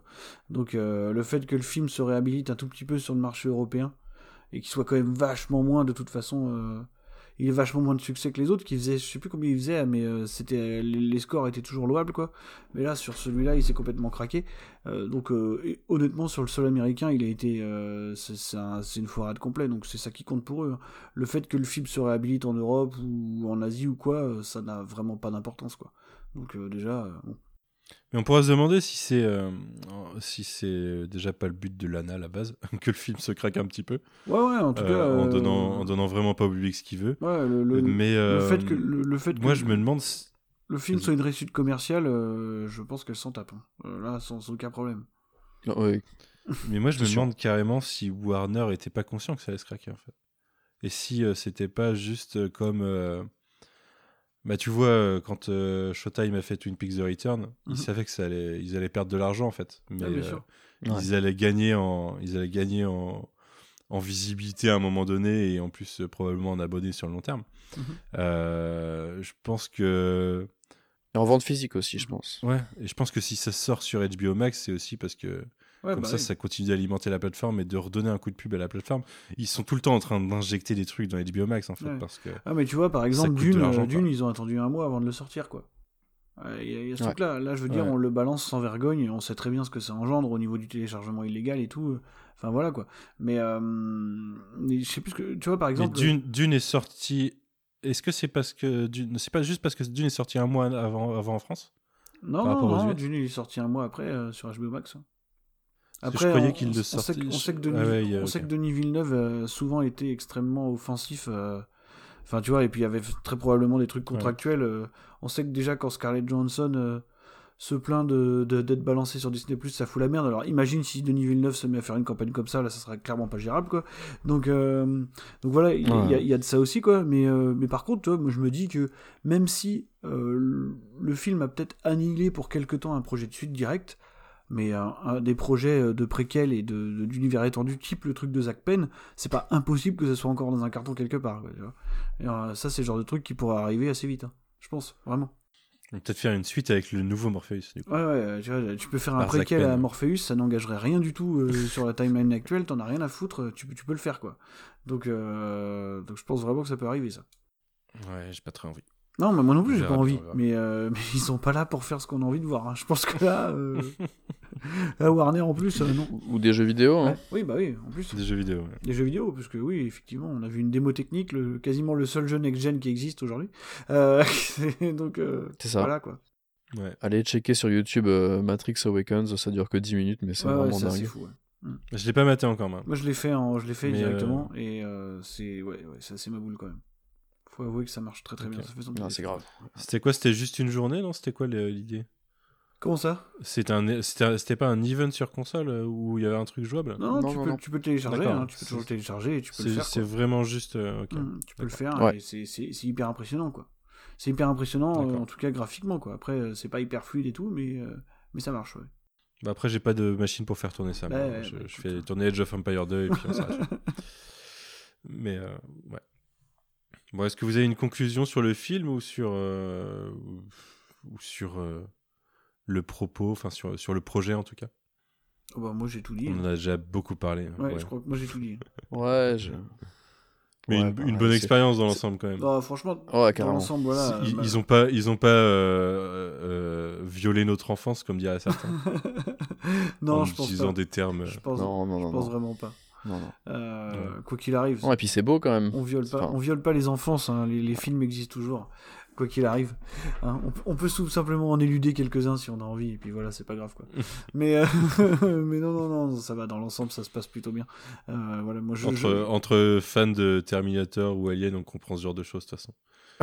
Des fois, il faut éluder certains C'est très bien qu'on n'est pas à 1000% d'accord euh, sur, euh, sur, sur, sur, sur quelques films aliens, mais, mais euh, non, non, mais je suis d'accord. Dans l'ensemble, euh, c'est, ça tient beaucoup plus la route. Euh, voilà. Ouais. L'intention n'est pas la Eh ben, même. très Franchement, au milieu de tous les au milieu de tous les trucs qu'on a eu ces derniers mois, années, ça fait quand même plaisir. hein. Enfin, Ouais, ouais, ouais. Moi, je suis content d'avoir vu ça en 2021 quand même. Ouais, bien sûr. ouais. ah ouais. Même si c'est dommage, de- euh, de- même si de- Même si c'est dommage de l'avoir faire ça au travers d'une licence qui existe déjà, si tu veux. Mais bon, euh, voilà, ça tient quand même la Ouais, mais en même temps, c'est ce qui nous fait nous déplacer aussi, quoi. Ouais, mais bien sûr. Mais voilà, on est les premiers, on est les premiers. Ça à- Ridley Scott pour toi. Ouais, voilà, c'est ça, tu vois. Mais moi, je suis tout seul. mais, euh, pour Ridley Scott, euh, je fais partie de deux ou trois, tu vois, qui se déplacent direct. Mais, euh, mais voilà, quoi. Mais euh, non, non, non, dans l'ensemble, c'est quand même un sentiment assez positif qui prédomine, malgré les grosses réserves visuelles que j'ai et que j'aurai toujours. Euh, Pareil. je m'interroge sur le fait qu'elles rebossent ensemble, parce que je sais pas si vous avez remarqué que Lily Wachowski n'est même pas citée au générique, hein.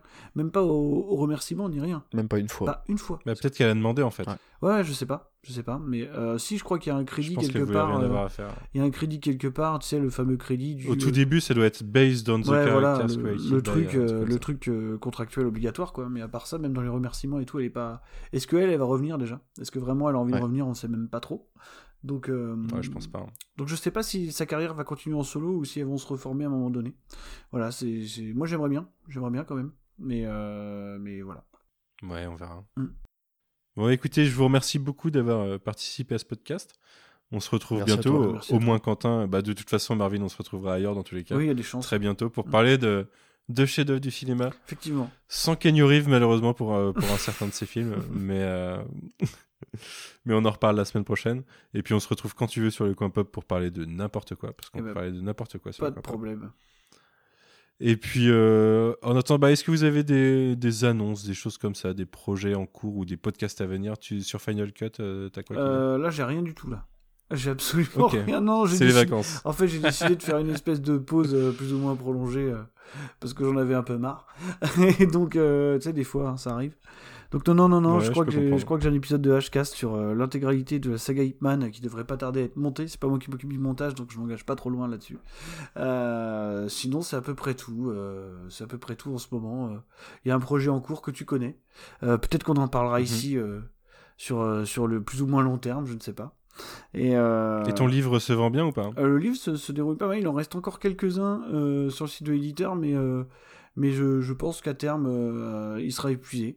Donc vous, pourrez, vous pouvez éventuellement l'acheter pour tenter de le revendre en spéculant comme des fous. si jamais vous voulez pas le lire, ça reste, ça reste quand même une raison de l'acheter. quoi. Mais non, non, non, oui, ça, ça se passe plutôt bien. On va arriver au bout de la, du tirage, je pense, sans, sans trop de problèmes, donc ça c'est cool. Euh, donc en attendant, en attendant la, un autre truc, euh, je sais plus, je sais plus quand exactement. euh, allez, un en milieu d'année, je pense. Voilà. Ouais. Ok. Bah oui, on, on en reparlera forcément et probablement sur le coin pop. Très bien. Quentin, on se retrouve bientôt. De toute façon, on, a, on, a, on va parler de Scream bientôt. Ouais. Faut qu'on organise ça d'ailleurs, c'est Ouais, pas du tout organisé. Et, euh, faut- euh, mais ce sera un autre de shitlist hein, parce qu'on aura Romain avec nous normalement. Mhm. Et puis euh, peut-être Cool. d'autres peut-être d'autres gens, je ne sais pas. Mais euh, on, va, on va parler entre fans de Wes Craven. Même si ça peut te choquer, Marvin. Non, désolé. non, j'ai pas de problème avec Wes Craven. pas du tout. Ok. Et ben écoutez, merci beaucoup. Et euh, à bientôt, salut. Merci. salut. Salut